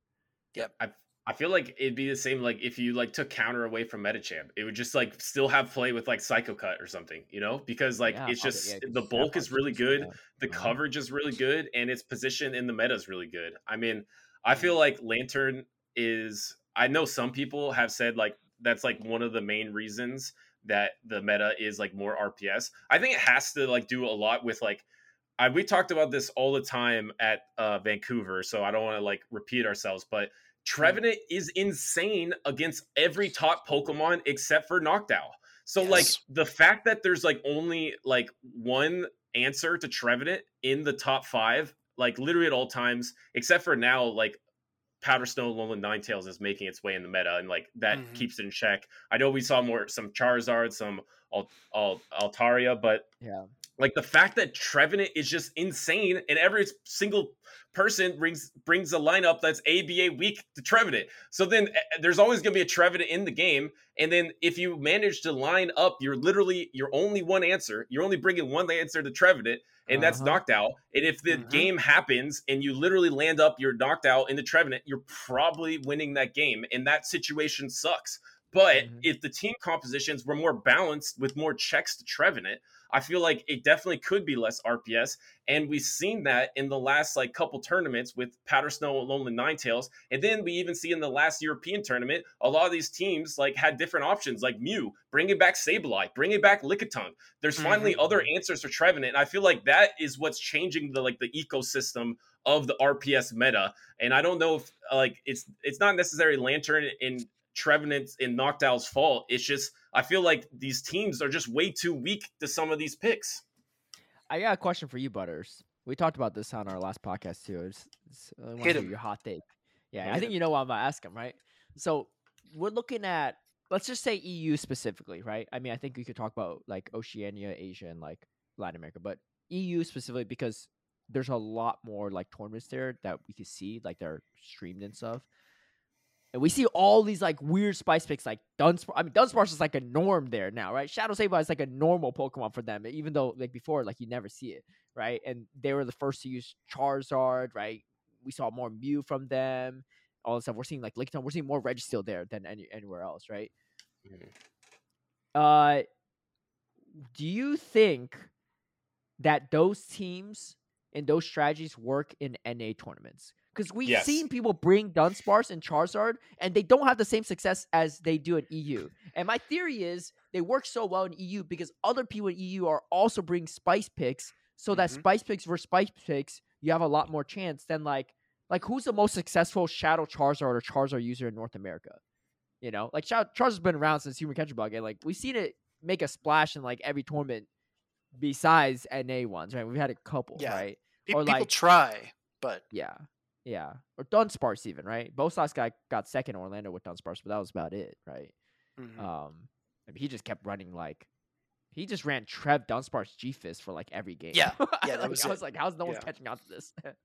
Yeah. But um but uh yeah, but but anyway, so that's that's my question for you. Is is it because those spice picks are able to thrive in EU because they're also willing to step outside the meta and like when you go into NA tournaments, it just like stifles a lot of the meta. Obviously, there's creativity here there. Like we got like you know the A9 Shadow Swampert core, and then now Dialab Mhm. added a Water Gun Lanturn onto it. So there's like some variety, but those are still like pretty meta Pokemon. They aren't no ain't no Mew, ain't no like you know like Charizard, right? Or Shadow Sableye. I think yes, it would work in North America. I, I feel like you have to look at also the numbers in Europe. Like we saw Mm-hmm. Liverpool, we saw the last regional. The numbers are higher in Europe too. So Mhm. yes, they are running a lot of spice, but there's a lot of meta teams too. Like the numbers are just really high. So how if you're gonna be like playing all these rounds to be able to win the champion and be the champion at one of these tournaments, how do you like separate yourself? If literally everyone, if there's like 150 people running Trev, Medi, Lanturn, Noctowl, G-Fisk, Umbreon, how do you separate yourself from like 50 other top trainers that are there? You know what I mean? True. Are you just gonna out? Are you just gonna out call every single trainer that's there? Are you just gonna like do that for twelve straight like rounds? Like you you can't do that. I feel like it's not feasible. And even comparing it to North America, I don't know how many times that like you are in a top eight situation and like the the player with the random team wins, like Shadow Mawile, or like Uh-huh. all these like different Mhm. picks are working in North America too. But I feel like on average, the European trainers are trying more things to separate themselves from the field to try to give them themselves that extra chance to win the regional where I feel like North American players need to pick up their creativity and I feel like some of them might be coming in thinking I can win this thing based on skill and a, Mhm. this strong team composition but you're also going to be facing other really talented trainers and if they're bringing meta picks you might just have a bad series and you might just get knocked out i feel like you have to True. make these little nuanced changes in order to have a better consistency in these tournaments and like there are some trainers like obviously axon Mhm. like Mhm. uh, who's already who's now qualified and who makes top eight every time and kind of brings the same team and it's a pretty meta team he can do it because he's very consistent but for other trainers i feel like how do you separate yourself even like rise who was the first like uh repeat champion like really did bring different picks than the Mhm. previous like top five usage he brought azumarill and shadow um alolan ninetales so i feel like Yep. even the top of the top need to do something different to separate themselves. So I feel like it's more of a credit to uh, Europe that they're trying more things to try to separate themselves. And I think it would work in North America, but I feel like you're going to the point of like if if you're trying to to separate yourself and then you're just playing a bunch of North American players that are like playing the hard meta, like do you think the North American player or just a, a, a top player in general would just like cut off your like spice picks and just like outplay you with the hard meta. Yeah, that's like those are really great points. Actually, I got I got two things to say. One is I was talking to my friend Palmer's up recently, and I was saying because we're looking at like some of the data, like performance, right? Like how Mhm. like Shadow Sableye has like a much higher performance than like normal Sableye or like Purified Sableye in a lot of tournaments, especially EU tournaments. And something I brought up was I also wonder how much of it is also correlated with the Pokemon they use with their skill. Like a no, like a regular trainer that's just getting to PvP is not going to build an XL Shadow Sableye out of nowhere, right? Like that's True. like something like Inadequance or someone that has like a lot of expertise or Dijon will build because they know those matches. Or like a Dunsparce, right? That's like a really random Pokemon to bring if, if you're just getting to PvP. You're watching these tournaments, like, oh, I'll bring a Registeel or Galarian Stunfisk, right? Or a Lanturn, Mhm. right? But like some of these really spice picks, they're especially the ones that are huge dust investments, right? Like Dunsparce's not cheap, and Shadow Sableye is like definitely not cheap. Like Yeah. they're or even Diggersby, right? These are like things that are like just cost a lot. So to have those like like to even be aware of that tech or those matchups, like you have to have a certain level of skill to have that high performance thing. Yeah. Um, which is an interesting point. And okay, so we're also filming this before Charlotte Regionals, which is coming up this up weekend. By the time you hear this, Charlotte's already happened. But we are in the past right now, so we don't even know about this. So I'm Yep. curious. I got a spicy team from our friend Arrow that he, he I was doing some scrims with him. He might change it. It's Okay. possible, right? But I'm not leaking the team because it's already done. But the team he has in mind, I've been scrimming with him is I'm, like, I'm curious what your thoughts are, both of your thoughts on this. Mhm. Shadow Abomasnow, Shadow Kanto Ninetales, Diggersby, Mudshot Diggersby, Medicham, Noctowl, and Froslass. Dude, that's a weird team, right? No It's Glen super Stunfisk, weird. no Lanturn, no So-. So to Arrow's credit, he's actually been one of the spicier NA trainers that we've seen. He's he keeps trying to make Dunsparce work, right? I feel like we're watching Yeah, Mean he- Girls. He, he gave it up though. Dude, uh, you say he's one of the spiciest trainers. He also lost to someone using a spin though. So who's really the which is even trainer? spicier, You know? right? I, I feel Ooh, like so. Go ahead, Butters. No, I feel like I mean to go back to like the previous example of like will that work like will a spicy tea like that work in North America? I feel like the biggest um factor that I left out of that argument is the longer like a tournament goes on uh, goes on or a longer a series goes on, I feel like the met hard meta team is just going to have more and more advantages. So, for example, like if you bring a team that just completely gets someone like catches people off guard, I feel like you can cruise through day number one and you can even cruise through like top eight and you can even maybe even cruise through and win the finals. But like, I feel like sometimes when you get in these best of five series, we saw the perfect example of like Jakobovic versus Fish on a Heater, where Fish on mm-hmm. a Heater was just shredding everyone and then suddenly was just playing Jakobovic hard meta team, literally the hardest meta team. And he just started cutting off everything that Fish on Yeah. the Heater was trying to do strategy wise. And just suddenly you're like, oh, wait, Charizard has no bulk and like just like has to shield everything.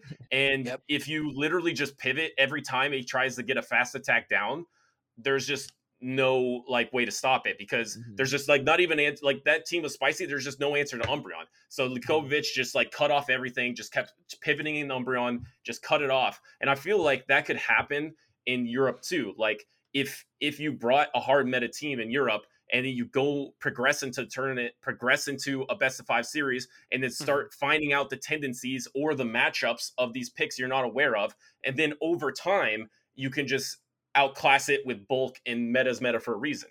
But I feel like these tournaments are like so short and especially like day number one, where you're just going to be facing a bunch of random opponents that are not prepared. You could just get through those opponents. And then day number two, your team might be the team that people are preparing the least because they're like, oh, this team's crazy. Like I'm, I don't even mm-hmm. know what to do against that team. I don't need to scrim against this team. I'm gonna scrim against like the meta team that I'm like gonna face the most. And then suddenly you're in the finals versus like a Shadow Mawile, and then you're just losing. You're like, how did I get to this situation?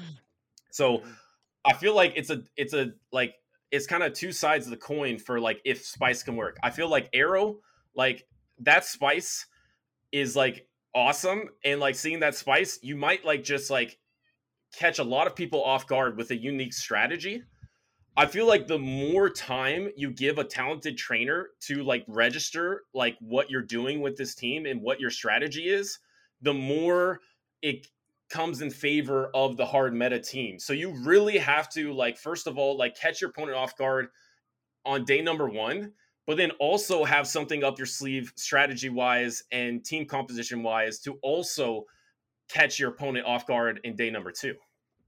Yeah, I told him his whole team's we to confusion Slowbro.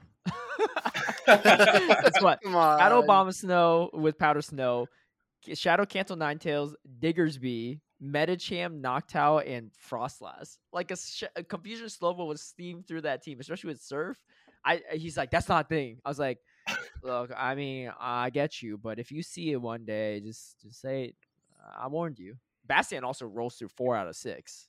Yeah. I mean, you got Mhm, Diggersby and mhm. Metacham, but that's it. Everything else loses pretty hard to Bastion. So I was like, all right, best of luck, you know. Best of luck. So, so I feel like uh, Butters makes a really good point, right? Like a lot of the time, Fish on a Heater was able to make his opponent feel really uncomfortable, off balance, right? He kept on finding creative ways to kind of manipulate his opponent, and he used a lot of core breakers, right? Gliscor, Abomasnow. I've been a fan of Abomasnow for months. I I mentioned this like way earlier on in the season. I was like, man, Abomasnow versus the Lanturn Yeah. Noctowl Trevenant trio is Salt so strong. Salt Lake Mhm. City, right? I was pumping uh, Mhm. pumping the the Shadow Snowman from from then on. Um, but I will say that like like Butters says, the longer that the series goes on, if you have a really talented trainer, that meta team can essentially pivot it in a way that prevents your opponent from getting a lead. We saw this really blatantly in I believe it was Toronto when uh, Gordon the Flash was playing against Brown Baller, and Brown Baller just Mhm. started playing super defensively, right? Like Gordon the Flash kept on fast moving down his opponents, then he'd like triple frenzy plant somebody, or he'd like double blast burn or whatever he was doing. But Brown Baller is the first trainer that really stopped him, and that was one of the things that Butters pointed out in his commentary too. He's like, "Look, this the defensive play that he's he's executing right now is a super super high level." So I really wonder. To your point, I wonder if those spicier teams and strats can work in a day one, day two NA tournament or not. Because honestly, I'm not sure at this point. Mm. Yeah, I We'll like see. Arrow's team, but like, what does he do if someone just plays a bulky team and just pivots Yeah. Umbreon every time he tries to get an True. advantage? True. Uh, He has no answer for Umbreon. You could just pivot Umbreon every time that Arrow tries to get some sort of advantage. You just pivot Mhm. Umbreon, and then like, what does Arrow do? Like you, you have no answer for it. Yeah, you could bring in Medicham. Medicham's your best answer for it, but then what if the other opponent's now running like an ABB team, and it's just like you you leave yourself with like very little room for error in Yep. like a Yep. situation where like and I loved it. Like I, I encourage him. Like if I saw that team, I would just be like, dude, go for it, man. Like try, try to win with that. But it is hard to like go full spice. Like you don't even see Yeah. that in, in Europe. You see, no, he's you see he's them like go going off like, the rails here. yeah, you see them. He's running like- mudshot Diggersby. Like Yeah. it's not even quick attack. Yeah, Yeah. trust me. There's no hyper beam. It's it's it's it's fire punch. It's fire punch earthquake. Dude. Like his team is pretty weak to knocked too. Yeah. It, do you know if it's well? uh, Here's another question too. We saw we saw in Bird Powers matches in the in I think it was Nashville. She was playing. She was using Quick Attack Diggersby. No, Oh, no, no. Vancouver, It yeah. was Vancouver. Thank yeah, you. yeah. And she was losing to Stunfisk with yeah, her Quick you don't have Attack the Diggersby. mudshot. Yeah, you're getting outpaced.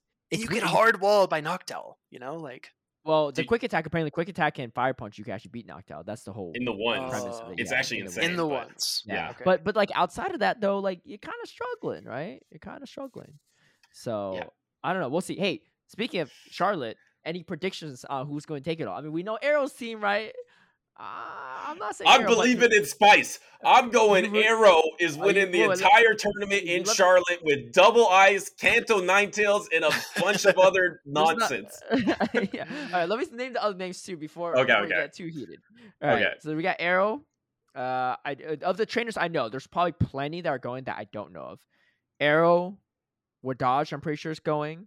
Auburn, Mhm. uh, Jangles, Co is a beast. Uh-huh. Reezy, I think, might be going. Yep. Uh, I'm sure there's some other people I'm missing, but those are the ones that come to mind. Oh, I think, I think Dijon's going, but I don't know if he's competing. He might be judging. I, I thought he was. Yeah, I thought he was staff. He might be staff for that one. I Yeah. think he's competing in like Fort Wayne or something. But Yeah. yeah, yeah. So, well, what, what you still you still got all your money on Arrow here, Butters? Okay, so I'll say Wad- Wadaj is probably the trainer that I see other trainers have like the most admiration or respect for. Like a lot of times I hear people speak like really highly of Wadaj's game, like or even a trainer saying like like I'm using this because I'm not like Wadaj or anything. Like I'm not like crazy, like know every single count or like count so precisely. So I'm trying to like catch people off guard with this. Like I feel like Wadaj, just the way he's like spoken about in like certain circles of trainers, is like probably the highest tiered trainer that hasn't made it as far this season. Mhm. So we saw Axon qualify after not making it as far this season. Are we going to see Wadaj now like follow in his footsteps and like make an insane run? I I feel like there is another side to it that like we've seen Wadaj in some of these tournaments face some adversity. And so far, like not to call him out, but I feel like some of this adversity has really affected his game. Mhm. So like if he's able to like not let that affer- adversity like affect his game and like actually bring the game that like makes him the person that everyone speaks so highly of, I feel like he has to be the favorite. Okay. dude dude i feel like i feel like as well a lot of it's like self-inflicted right i don't know if people believe in in karma or the universe or whatever it might be but we were a all lot there of in the- Toronto.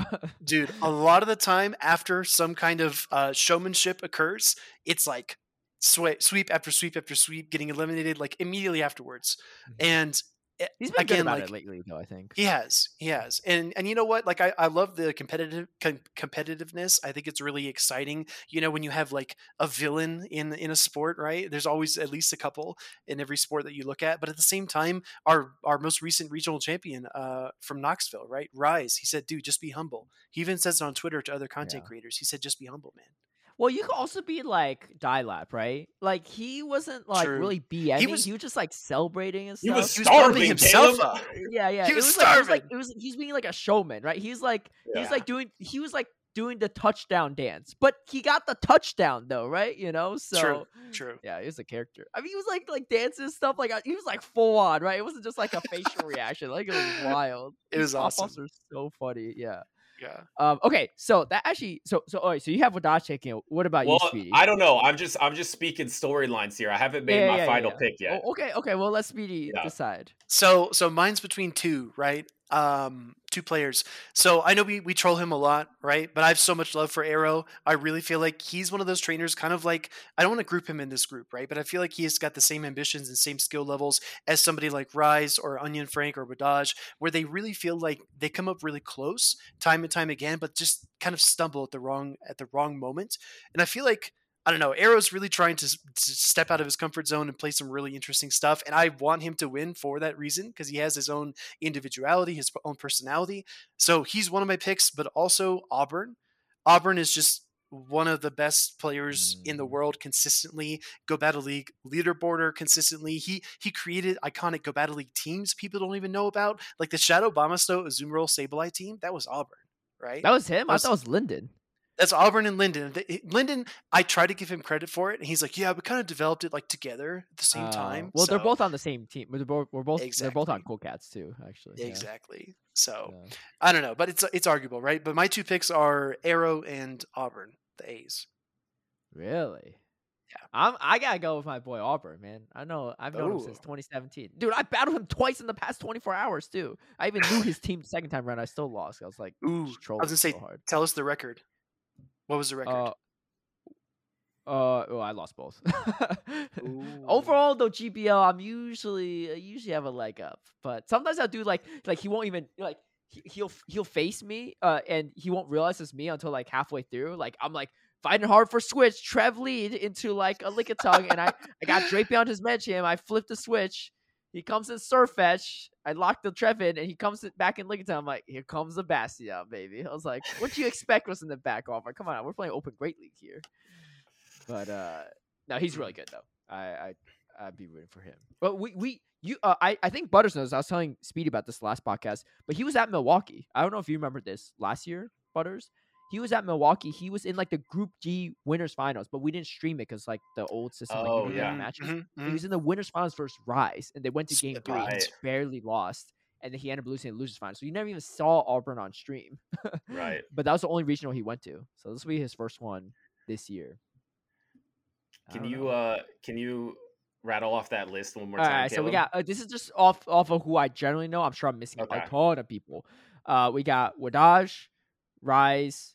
Oh no, sorry, no, no, not Wadaj. Wadaj, Arrow, uh, Auburn, Jangos, Co is a beast, Reezy. Those are the only ones I know for sure. Mhm. I don't even know Alright. if Reezy's going up. He lives in Charlotte, I think. All right, I'm gonna go with for my pick. I'm gonna do two because Speedy did two also. I'm gonna go with Alright. my boy Jangles. Uh, oh, let's go, Jangles. I'll I'll go with my boy Jangles, and Okay. then I think the safest pick, just like at last tournament, I wanted to pick Axon. I feel like the safest pick is Wadaj. I, I feel like I know he's feeling a lot of pressure because we Mhm. when we talked to Axon, he was saying like how he was feeling this pressure that he felt like he was on the tier of battlers of people who like qualified for worlds already, and he hadn't qualified yet, and all his like peers Mm. had. I know for a fact that Wadaj feels that internal pressure of like he Oh, feels definitely. that like pockets already qualified and Yes. people around my tier level have already qualified. Mhm. So Mhm, I feel like mhm. maybe Charlotte is the time that he breaks through. So I'm a I'm gonna go Jangles in Wadaj. Who Let's do you have as number one and number two? Uh, you know what? I'm gonna go with my boy Jangles, number one. Let's Oh, go. Okay, all right, all right. Why not? Why not? Uh, I like it. I like it. You know, I was gonna bring this up later, but we're, we're, since we're on the topic, you know, I got a great, great hot topic question. You know, we have a T segment. Keep it stir some controversy, I think this is a good one. Uh, we, all all three of us are going to do it, right? So we all going to be uncomfortable together. Maybe Oh, not. here we I- I go. won't Oh, great. I I feel great in these situations. All right, each of us has to name the best player in your opinion from each of the four regions: NA, Wow.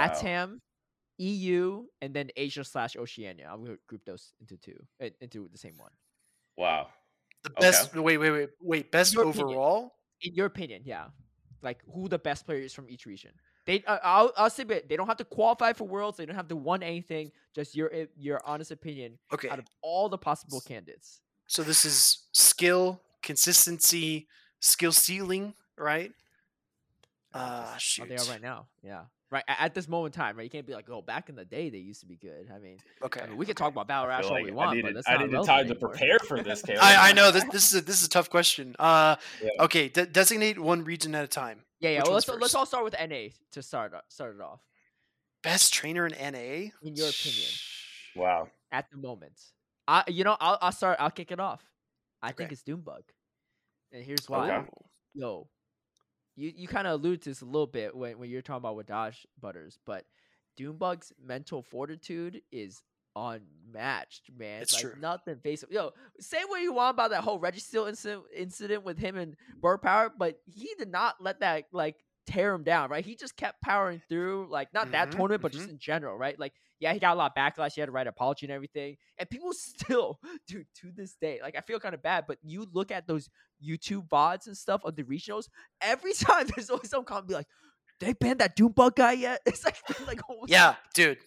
half a year later, they're still commenting, right? Yeah, and so every frustrating. time anyone, anytime anyone is trying to call for a rematch, they're just like, they're just like calling out Doombug every Yeah, single yeah. second. Yep. Yeah. And Yep, you like it's a sometimes troll, dispute. like eh, join Yeah. on the troll comments too a little bit. Be like, yeah, was- was it Registeel or something like that? But but I'll say, yo, that I, I don't know what he's feeling inside, but when you watch him battle, it's like Dude. nothing. Like no emotion, right? Like when he's down 0-2 in Arlington against Rise in the losers finals, he's just like, I just gotta win three in a row now against Rise, right? One of the best players in the world.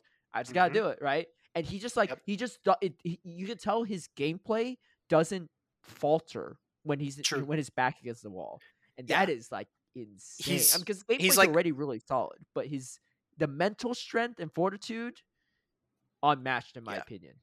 Yeah. It doesn't matter if he if he's up up 2-0 or down 0-2, whatever it is, like he's he's wildly consistent. Yeah, It's it- absolutely nuts. His first two regionals from this season of play Pokemon Baltimore stack tournament. He Mhm. made it. Uh, I remember in top eight he beat Wadaj, um, and then he made it to the losers finals and faced Elam and was up 2-0 against Elam, and then end up getting reverse swept, right? But still, Yeah. made it. Got third place in Baltimore, right, behind Mhm. Elam and House Stark. In the second regionals, he went to Arlington, won it all, and that was when he was 0-2 against Rise, reverse swept him, and then reset the bracket against BBlicious, and then beat him again in the Dude. quite the rest. Rev- reverse sweeping rise is a Her- Herculean task, right? Yeah, I'm glad he was trolling and brought a double into San Diego because I was about to battle him like round three, and then uh, he lost to Munchlax 2000, so I got a Oh gosh. I mean, Munchlax 2000 is a great battler, but I, I'd rather I, I just I just don't like facing Dune in general. Mhm, mhm. That's fair. I, all right, I think I got mine, but I'm just gonna say No, this no is, apologies like- to anyone, right? no. This is gotta- biased. This is biased to like first of all situation because I haven't casted every single tournament. So I'm just gonna talk about the trainer who like their championship impressed me the most, like as I was like watching or like casting or at the event, and it was Pocket. I think the way that Pocket manipulated switching situations and Mhm. like the way that he was chip and dipping was like at a different level than I, I saw other trainers like move the pieces around. I was really impressed with like the nuances that Pocket was doing in some of these matchups. So I feel like if we're talking about like skill ceiling, he has everything you would need like from like just the mechanic play he's like top notch obviously from team composition he's top notch he had a weird moment against onion frank where he threw uh, a Yeah, tournament I remember in he, Baltimore, he right? he Yeah. threw a tournament where he got Yeah. thrown off by uh, onion frank which is I mean- goes against him a little bit but in terms of like skills uh, skill ceiling where i think like say world championships, like if he's really locked in and someone that I would like want to like not face and like have to watch out for because I think he might bring a different wrinkle than I'm expecting because I feel like everyone is expecting the static situations when you're at that level and even the most common fluid situations uh, mm-hmm. at that level. Mm-hmm. But he is like getting in the the depths of these fluid situations like like bringing out wind cons from the bottom of the ocean that like other people don't have visibility to. So I'm gonna mm-hmm. say pocket for North America. Okay. Yeah. I, I just want to tack on just some quick insights about both of these trainers. The way that they think about the game is so different from just about anyone else that I've encountered. For example, Dunebug, he knows all the fast attacks and the energy that they generate, and then all the charge attacks, the energy that they generate. So it doesn't even it doesn't matter if it's the beginning of the game, the middle, or the end. Dunebug can tell you whatever combination. If you have Fury Cutter and an Avalanche, he can tell you how many Fury Cutters they need to get to, to the to the charge attack. Right, his brain is literally a computer the whole time. And I saw this when I when we were his factions teammate as well, uh-huh. Butters. When he was doing counts for us, he knew he's like, oh, he's at 42 energy. He needs 45 for this move. He's not there. It's it's insane the way that Dunebug thinks about the game. Secondly, when you look at Hot Pocket, he we were talking about like I think we Butters, you and I might have actually asked him like why he was going Ice Beam instead of Play Rough against Lickitung, and he was he was telling us based on the bubble damage over time, you don't gain anything from going Play Rough, right? I, I also think like you just gave Dune all that credit for how calculated he is. I feel like if we talked about Pocket or if he watched this clip about me speaking about him highly, he'll just be like, I was just playing, like I just thought it was a good move. Like I'm not like I'm not playing 5D Pokemon Go chess. I, I feel like he does a lot of this stuff like so I don't know. I don't know. My my thinking is he's doing this like next level stuff like subconsciously. Like I don't yes. even think he's like I I don't think he comes out with like the game thinking like oh I executed that game strategy like to a T. I think he actually just plays like insane and it just ends up like working out. I, I honestly well, I don't know. I don't know about you, Speedy. What do you think? I was just gonna say for Hot Pocket, every single turn is intentional. Every single turn right? So so when he's facing off against Enhoff, right, in the finals, and he throws like four wing attacks and and then the sky attack, and then one more wing attack, that's all on purpose. It's all like calculated. It's not just oh I, I think I'm gonna feel through this matchup and do this or whatever. He knows exactly what he wants to do at every single step. So as soon as the game starts, all the way until the end, every single step is calculated. In my in my opinion, uh, that kind of goes against I, what you were saying, Butters. But... No, I don't know. I either either he is calculated and he won't admit it, and he tries to be like humble. You know, he is like uh, he is younger. You know, he's one of the, he's aware. Yeah, I I also think he's aware. That's why I said it. I feel like it's subconsciously he's like playing out of his mind because I swear if like I like you sent this clip to him like me saying that he plays like a fluid style that's like more in depth and like chip and dip mm-hmm. strategies. I feel like his response to be like, no, like I, I just thought I would throw that move and I thought I'd switch. Like he would he wouldn't be like, oh yeah, like I had that like all planned because if I throw the ice beam and then I swap, that puts them in range of the earthquake plus two mud shots. Then I have that two mud shot advantage for the backline matchup. I swear he just plays sick and I don't know. I don't know. You you saying that everything is calculated? I would. I maybe next week on the podcast bring in Pocket and ask about his oh, game yeah. style because yeah. I'm actually really curious to see what his answers. I first of all think he would be humble, but I'm yeah. I'm kind of leaning towards what you're saying too, Speedy, because like from the evidence that he shows in his game, he seems insanely calculated, and that's why I picked him. Yeah. Well, Wait, who's well, your if you talk Speedy? to him. Uh, sorry, I haven't even gotten there yet. I'm super, I'm super long winded. ours yeah, yeah. So okay, so yeah, no more no more distractions. So um so Caleb mentioned Dunebug. Dunebug is definitely I think top two, right? But one trainer that I really, really respect, and I think I think his playstyle is so profound and people don't even really appreciate just how good he is, is Magic Mason. And the reason ah. is is because he's the only trainer that I've watched this entire season and last season that as the series gets longer, he gets better he gets stronger with every single game. It's almost like when Mason goes down zero to one, he's got you right where he wants you. I, I would be I would be frightened to play Mason in like a best of five because for whatever it is, right? We saw a lot of his his games just grinding it out against Brown Baller in the grand finals or grand finals reset. But even in the games on day one that we watched with Mason, it just seemed like he would he, it would look like he was on his heels, right? We say, oh no, Magic Mason's down zero to one. He needs to reverse sweep in order to win this. And guess what? Every single freaking time. It's like when when he encounters his opponent, he starts slow. Uh, as opposed to Dunebug, right? Dunebug always starts at 100 miles an hour. He always knows exactly what he wants to do. He's never flustered. Mason will lose that first game, and maybe that's his fault, right? Maybe being slower to start could be a fault in the future. But he starts slow, but by the time he gets moving, he's like a truck. He just powers through everybody. He's unstoppable in game three. I've never seen a trainer stronger in game three than Magic Mason. So you're saying it's Ooh, Magic All Mason, right. dude. That's wild. saying. That like, yo, we got Rise Occasion this in this region. No one even mentioned him. Well, that's that's wild. Yo, I feel like we're like on TNT Sports Center here. Like we're like debating like the best players. Like, give me your pick on why you know this person should be MVP of the season. Yeah. Okay. Oh, Yeah. one region down though. We still got three more to go. I know that was just Let's one. do- Dude, let's let's go to EU. Right. All right. EU. all right, all What's your right. pick? I I, I got mine Mm. already. I got mine. All right, go for it then, Caleb. Go. Emmy Yeah. Weedle. Emmy Weedle. It's not even because he won Oh. world champs, right? He came back in Stuttgart, swept it all. Dude, I feel like his team building skills also top notch, right? Like, yeah, True. I, I roast Mantine from time to time, but he made that Mantine work, running that double seal and stuff. He ran like Araquanid at Worlds, right? With double seal. and He like made that look good. But also like he's beating like he's beating every he's beating everyone in stacked tournaments too, not even just like Mhm. seniors division, right? Like masters. And I've played this guy at GBL. Like he's pretty good. He's pretty good. And I I do recall he faced off against Dancing Rob in a factions bout sometime last cycle, and I think he 3 0 Dancing Rob. Yes, I believe he did. Emmy Weedle. You guys want to know something young. funny? You, you want to know something super super ironic? I, I was going to save this right to talk about this later, but I'll just tell you now. When we were at EUIC last year, Dancing Rob went on stage and Mm-hmm. he won two one in his match, and the next person on stage after Dancing Rob was me Weedle Wait, what? Wow. I didn't even know he was there. during I the stream. know- Wait, but he was competing with the Masters level players? However, however it worked out, I was watching back the stream VOD and I was like, "Wait, Wow. are you serious?" I'll try to find the clip, but yes. Okay, yeah, you gotta find that. That's a that's a deep cut. Yeah, Because I we didn't didn't know even realize he Weedle was there. like back then. Yeah. Yeah, they were both there. Hmm.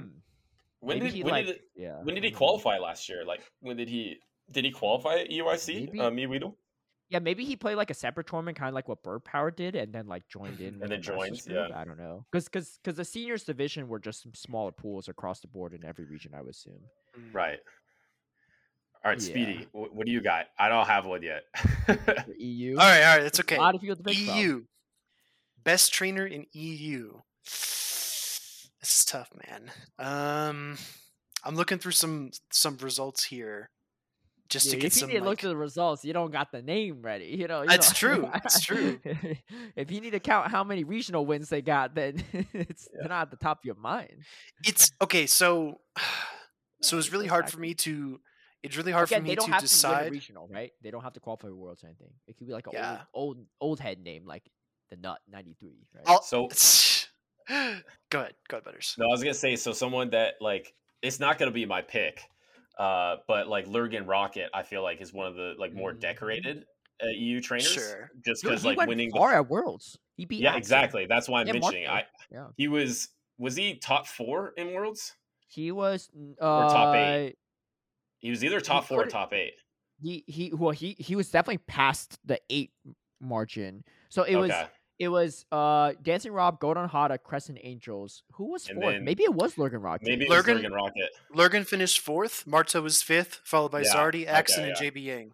Oh, Yeah, so I feel like he needs at least a, a bit of a, a shout out there from winning like the first ever regional in Europe to getting top Mhm. four in worlds and then also qualifying recently too with like Mhm. Diggersby.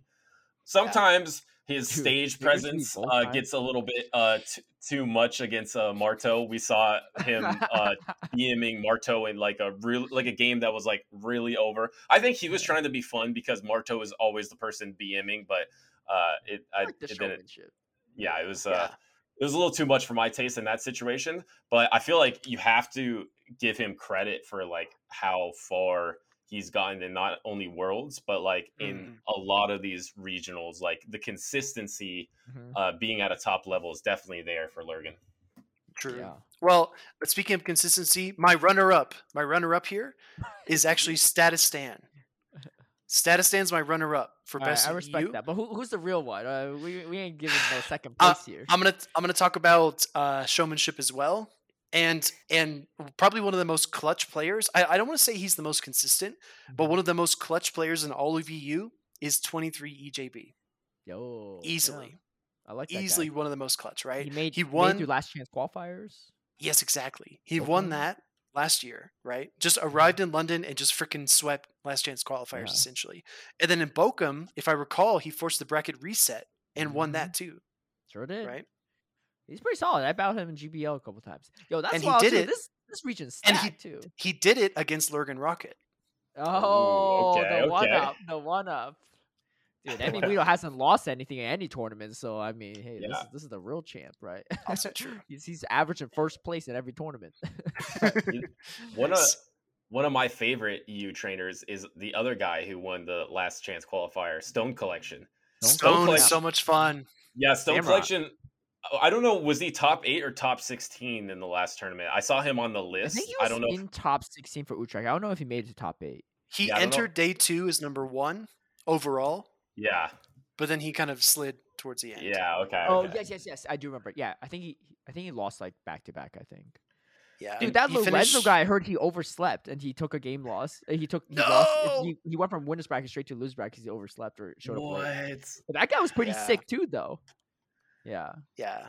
I don't know if Stone you- you finished- saw it, but he was- Stone guy finished looking like 12 out of Batista on 16. stage. Twelve. Yeah. Okay. I, I just like Stone, but Stone, I feel like this season or this last tournament didn't bring anything spicy like he brought in the last chance qualifier with the Samurai. I don't know. I looked at the team and I was a, a little Dude, disappointed. compared in to the- Uh, standard EU teams, right? Yeah. Oh, okay, I'll read it. I'll hear read it off to you. I, I have Yeah. notes. I got you guys know me. I've got extensive notes here. He had Registeel, Shadow Dragonair, Shadow Drapion, Shadow Charizard, Medicham, and Dunsparce. Yeah, that's okay, I take spicy, it back. Butters. That is spicy. I didn't see that team. I swear I saw a different team. I got the wrong Uh. graphic. I didn't know he had Shadow Dragonair and Shadow Charizard. That okay, I take Shadow it back. Drapion, too, Collection. triple shadows, Dunsparce. Shadow. Like. Yeah. that's pretty. That's a pretty wild team. Yeah. Dragonair, dude. I thought Shadow Dragonair was good until I faced Butters in- against that Kommo-o thing. And I mean, Kommo-o is pretty rare, but like, I was like, dang, what the heck? I thought Shadow Dragonair was bulkier than this. I think it's worse. I think it's worse than Shadow Dragonite. Personally, I think Shadow Dragonite is better. Uh, Uh, I don't know. It- maybe not against the meta. No, yeah, I- more- against the meta, Shadow you- Dragonite is, is you- better than you Shadow have more play Dragonair. into Azu though with uh, Dragonair. Yeah, true, true. But You against like all the moves from Lanturn. And you don't get like the, one shot by a G Fisk. True, that's Against- that's. no, you survive, you survive. But You also uh, do better against Bastiodon with with Dragonair. Dude, what have you ever been superpowered by a Shadow Dragonite? Yeah, like, no that's- problem, that's- no problem. You don't get to the second one. Uh, Don't touch me. Plus, dude, I, see played coming, actually a I'm lot of shooting it. Shadow Dragonite against. I I actually think it's better than Dragonair because Mhm. Dragonair like it's it's less flexible. Like you have to like specifically use it for a tool of alignment, which I guess you can do, but like I What's swear it's way Breath less for? flexible. Is it like- also for alignment? You just Dragon Breath through to force shields and win. Uh, I'll I mean, what.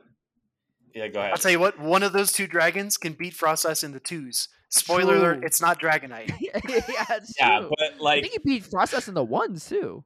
It could, yeah. Yeah. yeah, but only one of those like beats Medicham, Lanturn, Trevenant, and Noctowl in the ones, and that's Shadow Dragonite.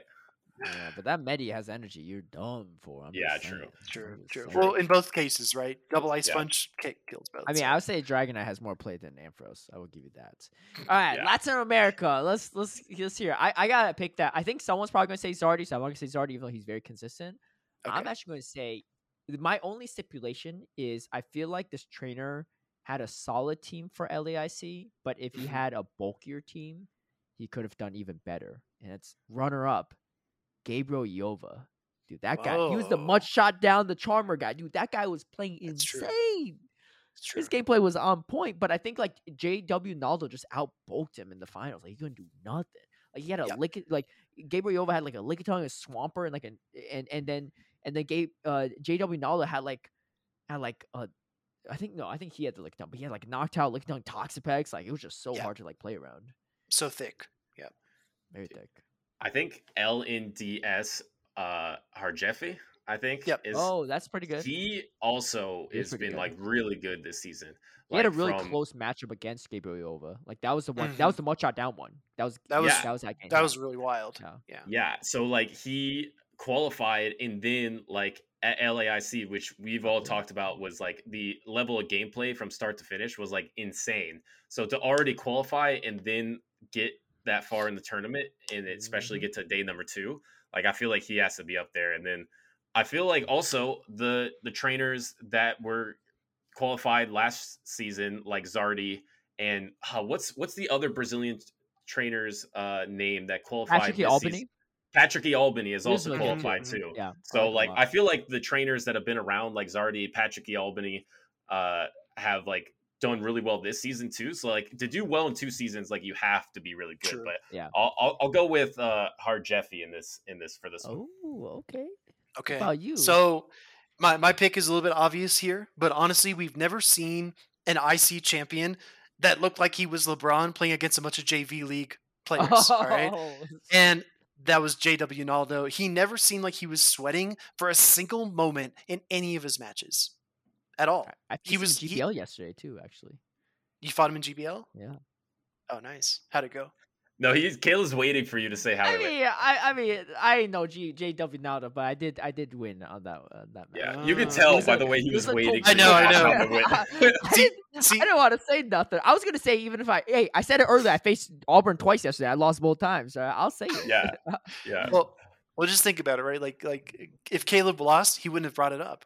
He just no, I'm just telling you, I lost to Auburn yesterday. I brought that up too. I lost both times. He's your teammate. He's your teammate, though. So you know, we, we gotta consider all the factors. there's, there's always the angle here. Yeah. There's always No, JW now was a But- great player. I, I, I, he, he'd easily be like in my top three and maybe Yeah. number one still because Well, it, if you look past the previous ICs, like EUIC from last year, we had Aries versus Frika, and Aries Uh-huh. just you know clean clean swept in the grand finals, right? and then you look at more consistently in worlds. Agreed. Yeah, I, I agree with that. Jakobrovic was very very impressive, right, at OCIC. Mhm. But again, like he swept finals, but it felt like you know he was strong. He was definitely the strongest trainer there that day. But there was something about JW Naldo. Uh, again, from a casting perspective, it was almost a challenge to make the match like sound super exciting. Because, like- so one sided. Yeah, because like Caleb pointed out, like Gabriel was so dynamic. He was he was much more aggressive with his gameplay. He had like high powered, high octane offense with the Swampert. But JW Naldo just kept taking all those hits. He was like like inevitable. He was like Yeah. Thanos. He just brought the Toxapex out and he just devoured everybody. Like it was unreal. Like you can't dunk on. Yeah, him, right? Like you, you can just block can't. your stuff. You take all the shots you want, right? Like You're he's gonna- going to the rim and that's it. Like you can't stop yeah. him. Yeah, that rim's about to break too. Yeah, yeah. all right, I like those picks. All right, Asia slash Oceania. Okay. I, got I- pick for this one too. I have okay, so we haven't seen Asia as much, so it's hard besides the World Championships. but I feel like- crazy. I was so impressed with like the gameplay from a lot of the Asian trainers. Like Uh-huh. I know we've we've talked. I I know Caleb is picking one of these trainers between um Allen. I don't know. That could be Caleb's pick. Um, Crescent Angels, uh, Mhm. JB Yang, and Godon Hada were all like so good at the World Championships, like Yeah. really top level. But that's the only time that like we've ever seen them too, right? Like it's, except for maybe uh, some like GBLA or yeah. facing in Mhm, GBL. mhm. Like that's the only time we've ever seen them. So I feel like I have to give a shout out to uh, the trainer that I've seen the most of this season. I think Valiant Vish is really Dude. really good. I think Valiant Vish is really really good. So okay, I uh, like it. yeah, so for this season, I'm gonna pick club. Valiant Vish, but I would Yo, not be you believe surprised. he's on Stadium Elite's B squad? Oh, Dude. he's gotta get moved up. I know that's what I'm saying. Someone better get replaced. But yeah, go ahead. Yeah. but I I would I I feel like in the World Championships or the more that we've seen of Asia, I feel like I could change my mind easily to one of Uh-huh. those trainers that were in the World Championships last season Yeah, because yeah. they were so impressive. Mhm. Okay. All right. What about you? Speedy? Uh, so yeah, I'll be honest. Uh, Butters did take my pick. It, it's looking back at how Valiant Vish is able to predict his opponents. He just seemed like he was on a different wavelength than a lot of the other trainers that we watch with his prediction skills. I'm I'm honestly shocked that he didn't do better at OCIC. But then again, having won a previous regional and then also last year, like you're talking about earlier, Caleb, the consistency we always have to appreciate. But since he took that, I'm going to pick one of the most exciting trainers Wait, in he the didn't do world. consider- From, he got third. That's not good enough for you. that's that- hey man, I don't know.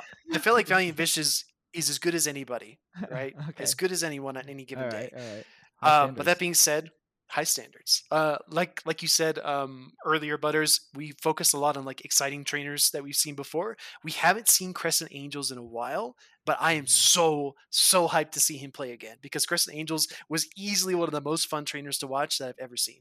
dude, we finally so got fun. consensus on this one. I agree with you. Crescent Angel. uh, so fun. dude, he was number one on the GBL leaderboard too at the end of the season. Not like number one, like you know, two butters, you know, once or twice in a lifetime. He was number one to end the whole season, right? Like this guy was like just sitting there, and there's like around Master League was around too, and all this stuff, right? Like it was just every meta. So I haven't really, I don't think I've ever played. I mean, it's probably because his elo is like 500 points higher than mine, but I haven't really played in so I can't say like, oh, you know, I faced him last year too. You know, no big deal, no big deal.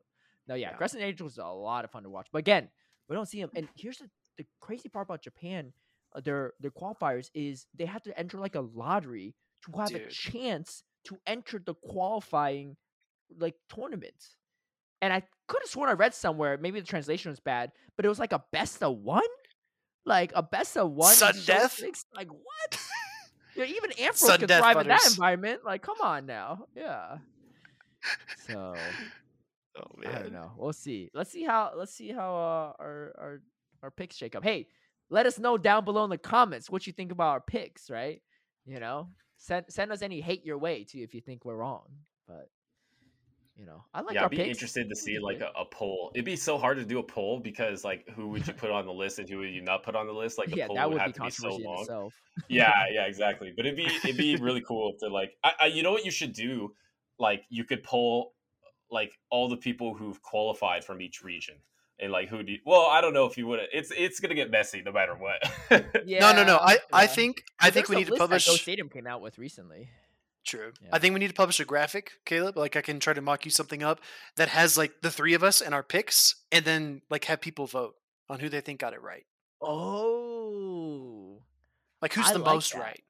I Yeah. like that. Like, And which- if not, which- comment which- below. Yeah, which um, no, no, yeah, they just gotta vote either way. You can still comment below your own thoughts, but like you gotta, yeah, I like that idea. Like you drop, like you pick um, yeah, what the best do lineup? Like Yeah. what if Yeah. that what if they Build were the faction teams squad. and they battled yeah, they battled each other as faction teams? Which faction team would win between all the Uh, teams? that. Well, it's going to depend. For my team, it just depends on if Registeel's banned or not, right? Because that's, that's team secret weapon. true, true, true. Uh, you know who actually actually also brought the wrong Registeel? Crescent Angels, man. Yo, that's a It's double true. threat on my team. yeah, It's true. Yeah, true. Happens to the Uh, best of us. Auto rec, man. Actually, Y- so- you got you got two on your team, Caleb, that did that. Both trainers do. And they- the only trainers still that do it are both squad. on your top squad. So I, I'm it, gonna bring the wrong just do. Registeel so I could be on that list too. Uh, okay, I was gonna say this because neither of you have competed, but uh, when you're at a regional or international, when you sign up on your phone, like all the teams, all your preset set teams aren't there, so it's gonna be auto rec stuff, right? What I do, and for anyone listening, this is a word of advice too: create a team ahead of time, like a battle party. So, like, like when you log in your phone, so that it doesn't go auto rec every time, and so it just go to your at least your previous three Pokemon. So if you're going to use the same Registeel, at least it's the same Registeel that's there avoid any potential Doom Registeel situation or Crescent Angels Registeel situation. True, Just true. Of advice. Speaking of which, though, I mean, I, I, was gonna ask Butters, but I gotta ask Speedus too. When are you two Alright, do it. competing? What when's when's the competition happening? Like, come on now. Like, what, what's dude? Everyone's like, everyone's like, oh, what's like, y'all scared or what? I'm I'm I'm eyeballing. I'm I'm looking at competing on the West Coast, and that's uh that's all I'll say this year. this year. Okay. Ooh, okay. Before August. Mm-hmm. I need I need to get back into shape. All right, all right. What about you, Butters? I mean, we got we got some info from Speedy here. We got a what you think? Maybe you all should go to the same one. I will say that I've been more inspired recently to play than I have in the past. So Mm. you never know; it might happen. No promises, but I feel I feel a spark a little bit. So we'll see. I feel inspired from the way some of these top Mhm. metas have shaked out, and I feel I know people talk so much about how the top meta right now can be like so RPS, but the way the top four meta has like shaked out in the last three tournaments have actually Mhm. been really interesting. I think. All right. Okay, okay. Well, Butter's gonna make Boom Burst work. We heard it here. Boom burst Flygon coming at you. oh gosh, dude. Okay, so these are some things that we want to address because this was stuff that you know was mentioned. Is this was actually mentioned on our guest episode with PvPoke, Kakuna Yeah. Matata, Matthew, Napoleon Dynamite, man of many names. Anyway, he said uh there were a lot of debate over like mechanics and stuff, especially when they were like, you remember when fast food denial was like a thing, right? It was like a Ah, glitch, but it happened from time to time. Good. And he said, yeah, okay. Oh, yeah, of course you said that. Well, This is the question, right? So he was saying that there's some people that like I was like, what do you think about the current mechanics, right? Where you get a fast one through every time on charge. He's like, yeah, I like it. I think it's like you know you optimize your timing is better and stuff like that. And it's more fair for the gameplay. But he was mm-hmm. saying that there's some people out there in the world that were proposing that fast one denial happens hundred percent time. We're like, wait, who's that? He's like, oh, it's 2O Butters. I was like, what? I don't know, butters. You still stand by that? Yes i mean it's biased it's biased to my play style but i feel like Yeah. it gives more optionality in terms of like bringing spice picks in in different like stat product pokemon the way that it's built now the way that the system is now is way more in favor of high stat pro, uh, product pokemon and then it could has the possibility of getting stale like some people say it is now because you can only bring these high stat product pokemon with all this coverage that's really strong because you're getting all of these free fast attacks in where if it was all denial then i think other pokemon with other stat products would have more play and i think that would make the meta more interesting. So i'm 100% in favor of always having denials instead of always having sneaks. Dude, dude, let me just say, longer turn fast moves already are struggling. When's the last time we saw an incinerate user a four turn move, right? Like, Yeah. he wants to deny all these extra. yeah so, so what does it help with what does it, it does it, it does, or what does it hurt it doesn't hurt those users they already can't play anyway It hurts so them even did- more.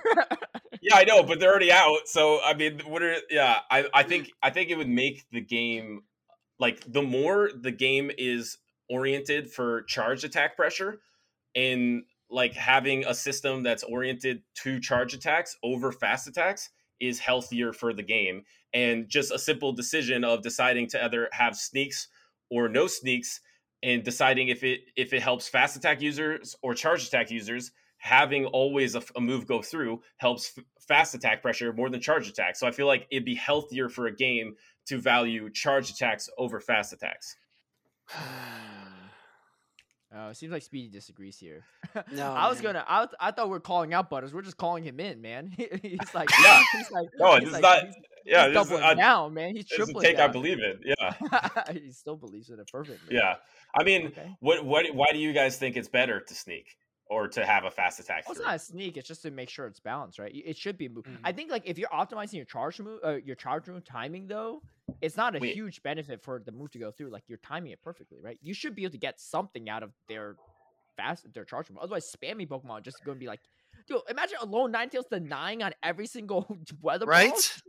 Wait there, wait hold on there's actually a point i forgot to bring up that's super important it would Okay. bring trainers would have to choose between throwing on alignment and throwing off alignment and it would matter more because if you threw on alignment every time that would be the ideal way to play if if there were no attacks coming through because you Yeah, would yeah, want to deny every single Right. time and then you'd become very predictable in terms of your charge attack timing because if you're always throwing on alignment people could swap on everything Mhm. but you would have to choose to throw on alignment or off alignment. So you would have to decide to take more damage or decide to throw on alignment. And that would make more interesting decisions compared to right now, where you're always trying to clip and you never throw an alignment. So pretty much every time you're trying to clip, um, I know we But still then- see sometimes it doesn't happen in tournaments, but yeah, but the, but the thing, yeah, that's true. But the thing is now because a lot of people don't try to throw on alignment against good players, they know you're not going to throw the charge on alignment, so they're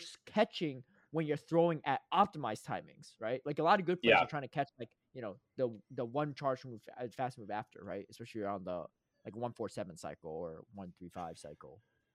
Yeah, but the thing is, because you can you can still like you can still sometimes like swap on something uh, even though like it's being clipped. I don't know, like it, it still happens today where like you're throwing quote unquote on like off cycles where you're clipping something, but then like people still catch on it, which is kind of interesting. Ah. All right, all right. Well, I think Speedy disagrees. I, I, I just want to say, I just want to say, like the game timer is four and a half minutes, right? We have sixty second switch timers. This is a whole nother thing, right? But Butters can can go on and on about. If you if you have a sixty second switch timer and then you're always going to like maximize all your moves and then be able to throw whenever you really want to against the slower turn usage Pokemon, then there are going to be so many charge moves. You're going to be spending the majority of your gameplay just doing charge move mini games.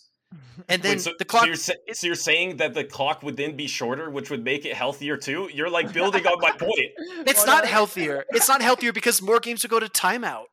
It would just be like a marathon of like doing the electric bubbles, doing the water bubbles constantly. So you prefer tapping? I- I prefer- I just pushed it back on you, Speedy. Dude, dude, the thing is, like, if the, here's here's the thing you haven't considered, Butters. If you want to play any Pokemon with bulk that has, you know, like a- any kind of measurable bulk, right? You're just gonna get punished over and over and over and over again because you're gonna lose CMP every single freaking time, and your opponent is just gonna always throw an alignment. So I guess everybody's gonna play fast and hard and just throw a billion charge moves. No, but I think there would be options because now you literally only play bulk. And so you're saying in that other scenario, there would be options for less bulky Pokemon to thrive. So that would be healthier. Shadow Charizard and Shadow Swampert are not very bulky. Yeah, they? True. Well, Shadow. Swampert, yeah. Yeah. Well, okay, this goes into the second question, but you already kind of alluded to it, dude. I remember like this was about like maybe two years ago or so. Yo, but it was this, uh, when we had the April Fool's Day thing on GBL where all the timers, switch timers, were thirty seconds instead of a minute. Yo, I remember after that, it was like it was like Butters had a taste of a drug and he wanted it back. He was Mm-hmm. every day, every Yeah. week. He was like, "Yo, here's perks of why we should get the switch time, thirty second switch timer permanently." Right? When you're when you used to like briefly host the podcast with Jared Honda on the Go Stadium podcast, every Uh-huh. week you're like, "Yo, thirty second switch timer because of this." I listen to every one of those episodes, Yep. and every week he's always talking about. I was like, "Am I listening to the same episode as last week, or is it a different one?" It was always a different one. And he's just mentioned that thirty second We- timer. We talked about being a bus driver or train conductor. Butters is all aboard. He's like, Yeah. shadows everything, 30 second switch timers, let's go. yeah. I I actually I thought about it a lot. I had a pinned tweet for forever where I I think I ended up that I think the best scenario would be like a 45 second switch timer, but you would also change the seconds of the mini game like to make the mini Yes. game like 8 seconds. And I think that would have made it like way more healthy because you would be locked in less in negative matchups, but like if you threw like right now if you throw 6 charge moves that's 60 seconds. And so if you change it to like 8 eight seconds uh, for each charge move and you throw like six of them it like for a 45 second window timer it ends up being like the same exact thing but now you're like have more like actions that you can make in a game and less dependent on switch and you have more maneuverability. So i actually think i still think i think 30 seconds is way too fast especially how long the uh charge attack animation is like there's no way you could have a 30 second timer right now with 10 seconds uh charge attack animation because you could just throw three charge attacks and it's back up. It would be insane. So i feel like you would have to change the animation time of like the mini game and you would have to drop it to something more reasonable by like 45 seconds. I, I think it would actually end up like the game would be a lot like it is now but just like slightly more dynamic i i'm Yeah. i like i'm doubling down on all these things You're tripling down. So- I mean, I remember when you said the reduce the minigame timer. I did like that idea because it just reduced the time you're just like sitting in dead space, right, and doing stuff. yeah It just, it, Yeah. it- it- you could like it might shorten the battles, but like that's fine because the minigame is shorter and the switch time is shorter. It all evens out, right? I feel like so I'm gonna take I'm gonna take the third option, right? I'm gonna take option C here. I think we need to start introducing moves that manipulate the switch timer. For example, if we introduce U-turn, maybe you throw U-turn on a Pokemon and it forces you to switch out into something else, but then that timer's only on like 20 or 30 seconds. Right? Mm, Instead of the full 60 yeah, seconds. wild.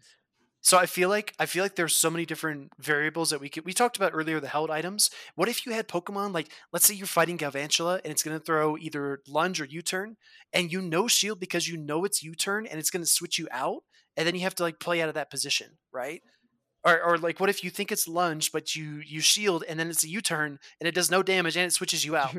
Like, just imagine how com- It'd be the hu- it'd be a huge bamboozle, right? I feel like there's there are ways to do it without totally, you know, corrupting the uh the current state of the game, right? Dude, I was just thinking about it. Imagine if we were commentating as casters and the switch time was actually 30 seconds. We would be talking nonstop. Be like, oh, here comes the weather. Oh, they're swapping out after the cycle boost, right? Here comes back Yeah. in the Jellicent, right? Like, it's going to be, that would be, which I wouldn't mind so much because, like, I feel like there's some matchup, it's like, I feel like we have nothing to say. Oh, here comes knockdown to Lanturn. They're locked in. Uh, oh, this Trevenant's locked into knockout. They're going to come out with 100 energy. Like, there's no way they're not, right? So, I mean, that might just be the current state of this meta, but there's definitely times where you're like you're stuck in a matchup for like a while, and you know the outcome's not going to change no matter how they play it, right? Sure. Yeah, and that and that's what's tough because like the more the game is dependent on like individual one-on-one matchup alignments, like the Yeah. less healthy the game is. Like Mhm. it, it- I feel like in like the main series game, like for example, like it's it does matter a lot what you lead into, but also it matters a lot like what's in your backline, your team synergy, your individual strategy, and like the more that everything is balanced towards team synergy and like team composition strategy and less just one-on-one matchups, the healthier the game will get. So whatever True, can like move in that directions. I'm not saying these are like the only solutions that can be made, but I feel like in the current state of the game, this this would help. But I'm all in for Yeah. like additions that change the, the the nature of the game to make it more team strategy, team synergy. Because right now, like we have synergy, but it's just like between typings on your own team and like the way you want to build your team, like the video you made Caleb of like how you want to like ABB, ABA, like that is Yeah. a strategy in itself.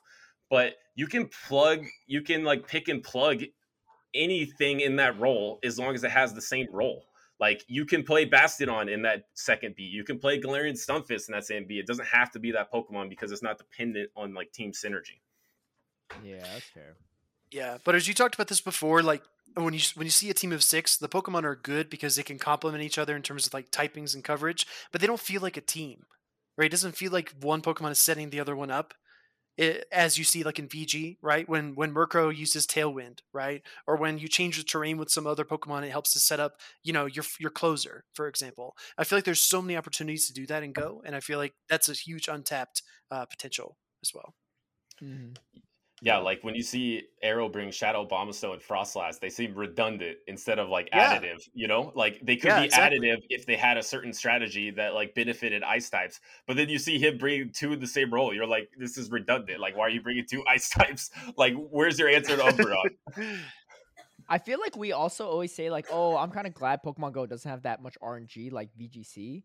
But I feel like the RNG also makes the games more exciting, especially from a viewer and caster standpoint. Because like, like, oh, there's no chance in this unless you critical hit, right? Unless there's a like, cause sometimes once in a while, it's like, oh, here comes a boost, right? Like it's you know, it's like it's completely changed the outcome, right? Which may be more frustrating from a player standpoint because you might not consistently win as much because of all the RNG. But from a viewer standpoint, like, do we love a good comeback or a close game, right? Like, Yeah, but- but then-. But then again, okay, the flip side of that though is like you can you can construct the perfect strategy. You can be the better player. You can do everything right and execute so many things really well, and then to lose to RNG, like, dude, hey, if Wolfey can do it, worst. a Pokemon Go player can do it too, right? Well, Aaron, Aaron literally just had it happen to him, right? He Yeah, missed his yeah. will o ah. wisp that was 85% chance to hit. You know, sometimes sometimes it just doesn't happen. Hey, man, game four against Berto, I I didn't get two Zap Cannon debuffs. That's true. Dude, That's I lost Zap. I lost a Reggie Registeel versus a Umbreon matchup. How does that even happen? He he shielded two Zap cannons, dude. He didn't even shield Focus Blast. I legit was scratching my head. I was like, wait, did I remember this matchup wrong? Like, did I bring the wrong Registeel? Like, what's going on? I was so confused. I was like, dude, how am I losing this? But, hey, You should have brought the wrong Registeel. That's a that's like uh your ticket to the top trader list.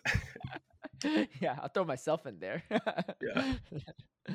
oh man, yo. All right, last hot tea topic question here, right? So you gotta, we want your honest opinion. Out of all the Go casters, You gotta rank them from your favorite to the least favorite. Let's let's hear it. We're not The doing least this, Caleb. favorite? We're- Not we're least doing favorite. this, No shot. We're I'm not doing kidding, this. just Uh, no, no, Butters- Butters it was a Our, our least favorite is Caleb Peng. We can agree. Look, I gotta be the best of something. It could be the bottom of the list. I'm top of the hater list, you know. and that's the end of the list. Uh, no, I just wrote that as a joke, just because I thought it'd be funny. But um, Oh anyway, God. we talked about a bunch. I mean, you've been here for two hours, and the time flew by. I we spent the first like 47 minutes, and we are like at My Hero Academia at that point. yeah, So, we were talking about like butters and infused with things. Yeah. Dude, I gotta send you those videos. If you want the videos too, uh, Speedy, I'll send it to you as well. I'll just post them in the Alright. group chat. I'm Yo, down, Those infused butters. dude. He's like, uh, yeah. He's like, welcome to episode 12 of All Things Butter, right? But he's Oh got accent. God. He's got like an English accent. Yeah. Yeah. Today we're ro- using rosemary butter with like a hint of cilantro or something like that. I don't know. Some wild. I should just play one of those videos as I'm like starting my stream, you know, like starting soon. And it just it should be like, welcome to episode 12 of All Things Butters. It's just this guy making butter for 10 minutes until I get there. Dude, we gotta a. We gotta do a cooking show one day. You know, maybe we do a cooking stream. It'll be. I'm down. I'm It'll down. a I'll do the time. judging. I've been working on my, You do my the food judging? judging. I don't, do you cook, Speedy? No. Wait, is he? Can you hear him? I think we're losing Speedy a bit. From the Oh. amount of times he says he goes to Taco Bell, I feel like he doesn't cook that much. uh, not really, but I make Oh, a few okay, things okay, gotcha, well. Gotcha. Okay, sorry. It, it, like it got delayed, but it caught up. Um. Okay. Well, he says he makes a few things well, so we'll see. Maybe some. Yeah, sorry, my, my internet had, had a couple of hiccups. No, I, I I make a few things really well. Okay. Uh, marshmallows on sweet potatoes. Ha- have you ever had this butters marshmallow on sweet potatoes?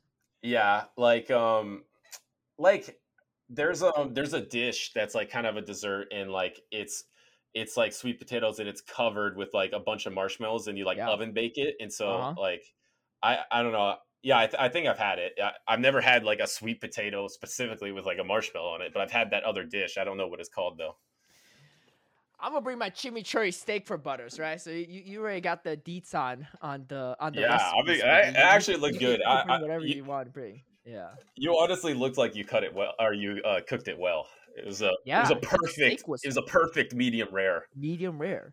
Dude, my stepmom, man, I need to get her to up her taste. We went to a restaurant and she ordered a wagyu burger and she wanted it well done. I like almost like cringed in my seat to death because I was just like, like how could he say it? Like even the waiter like did like a double take, like, uh, okay.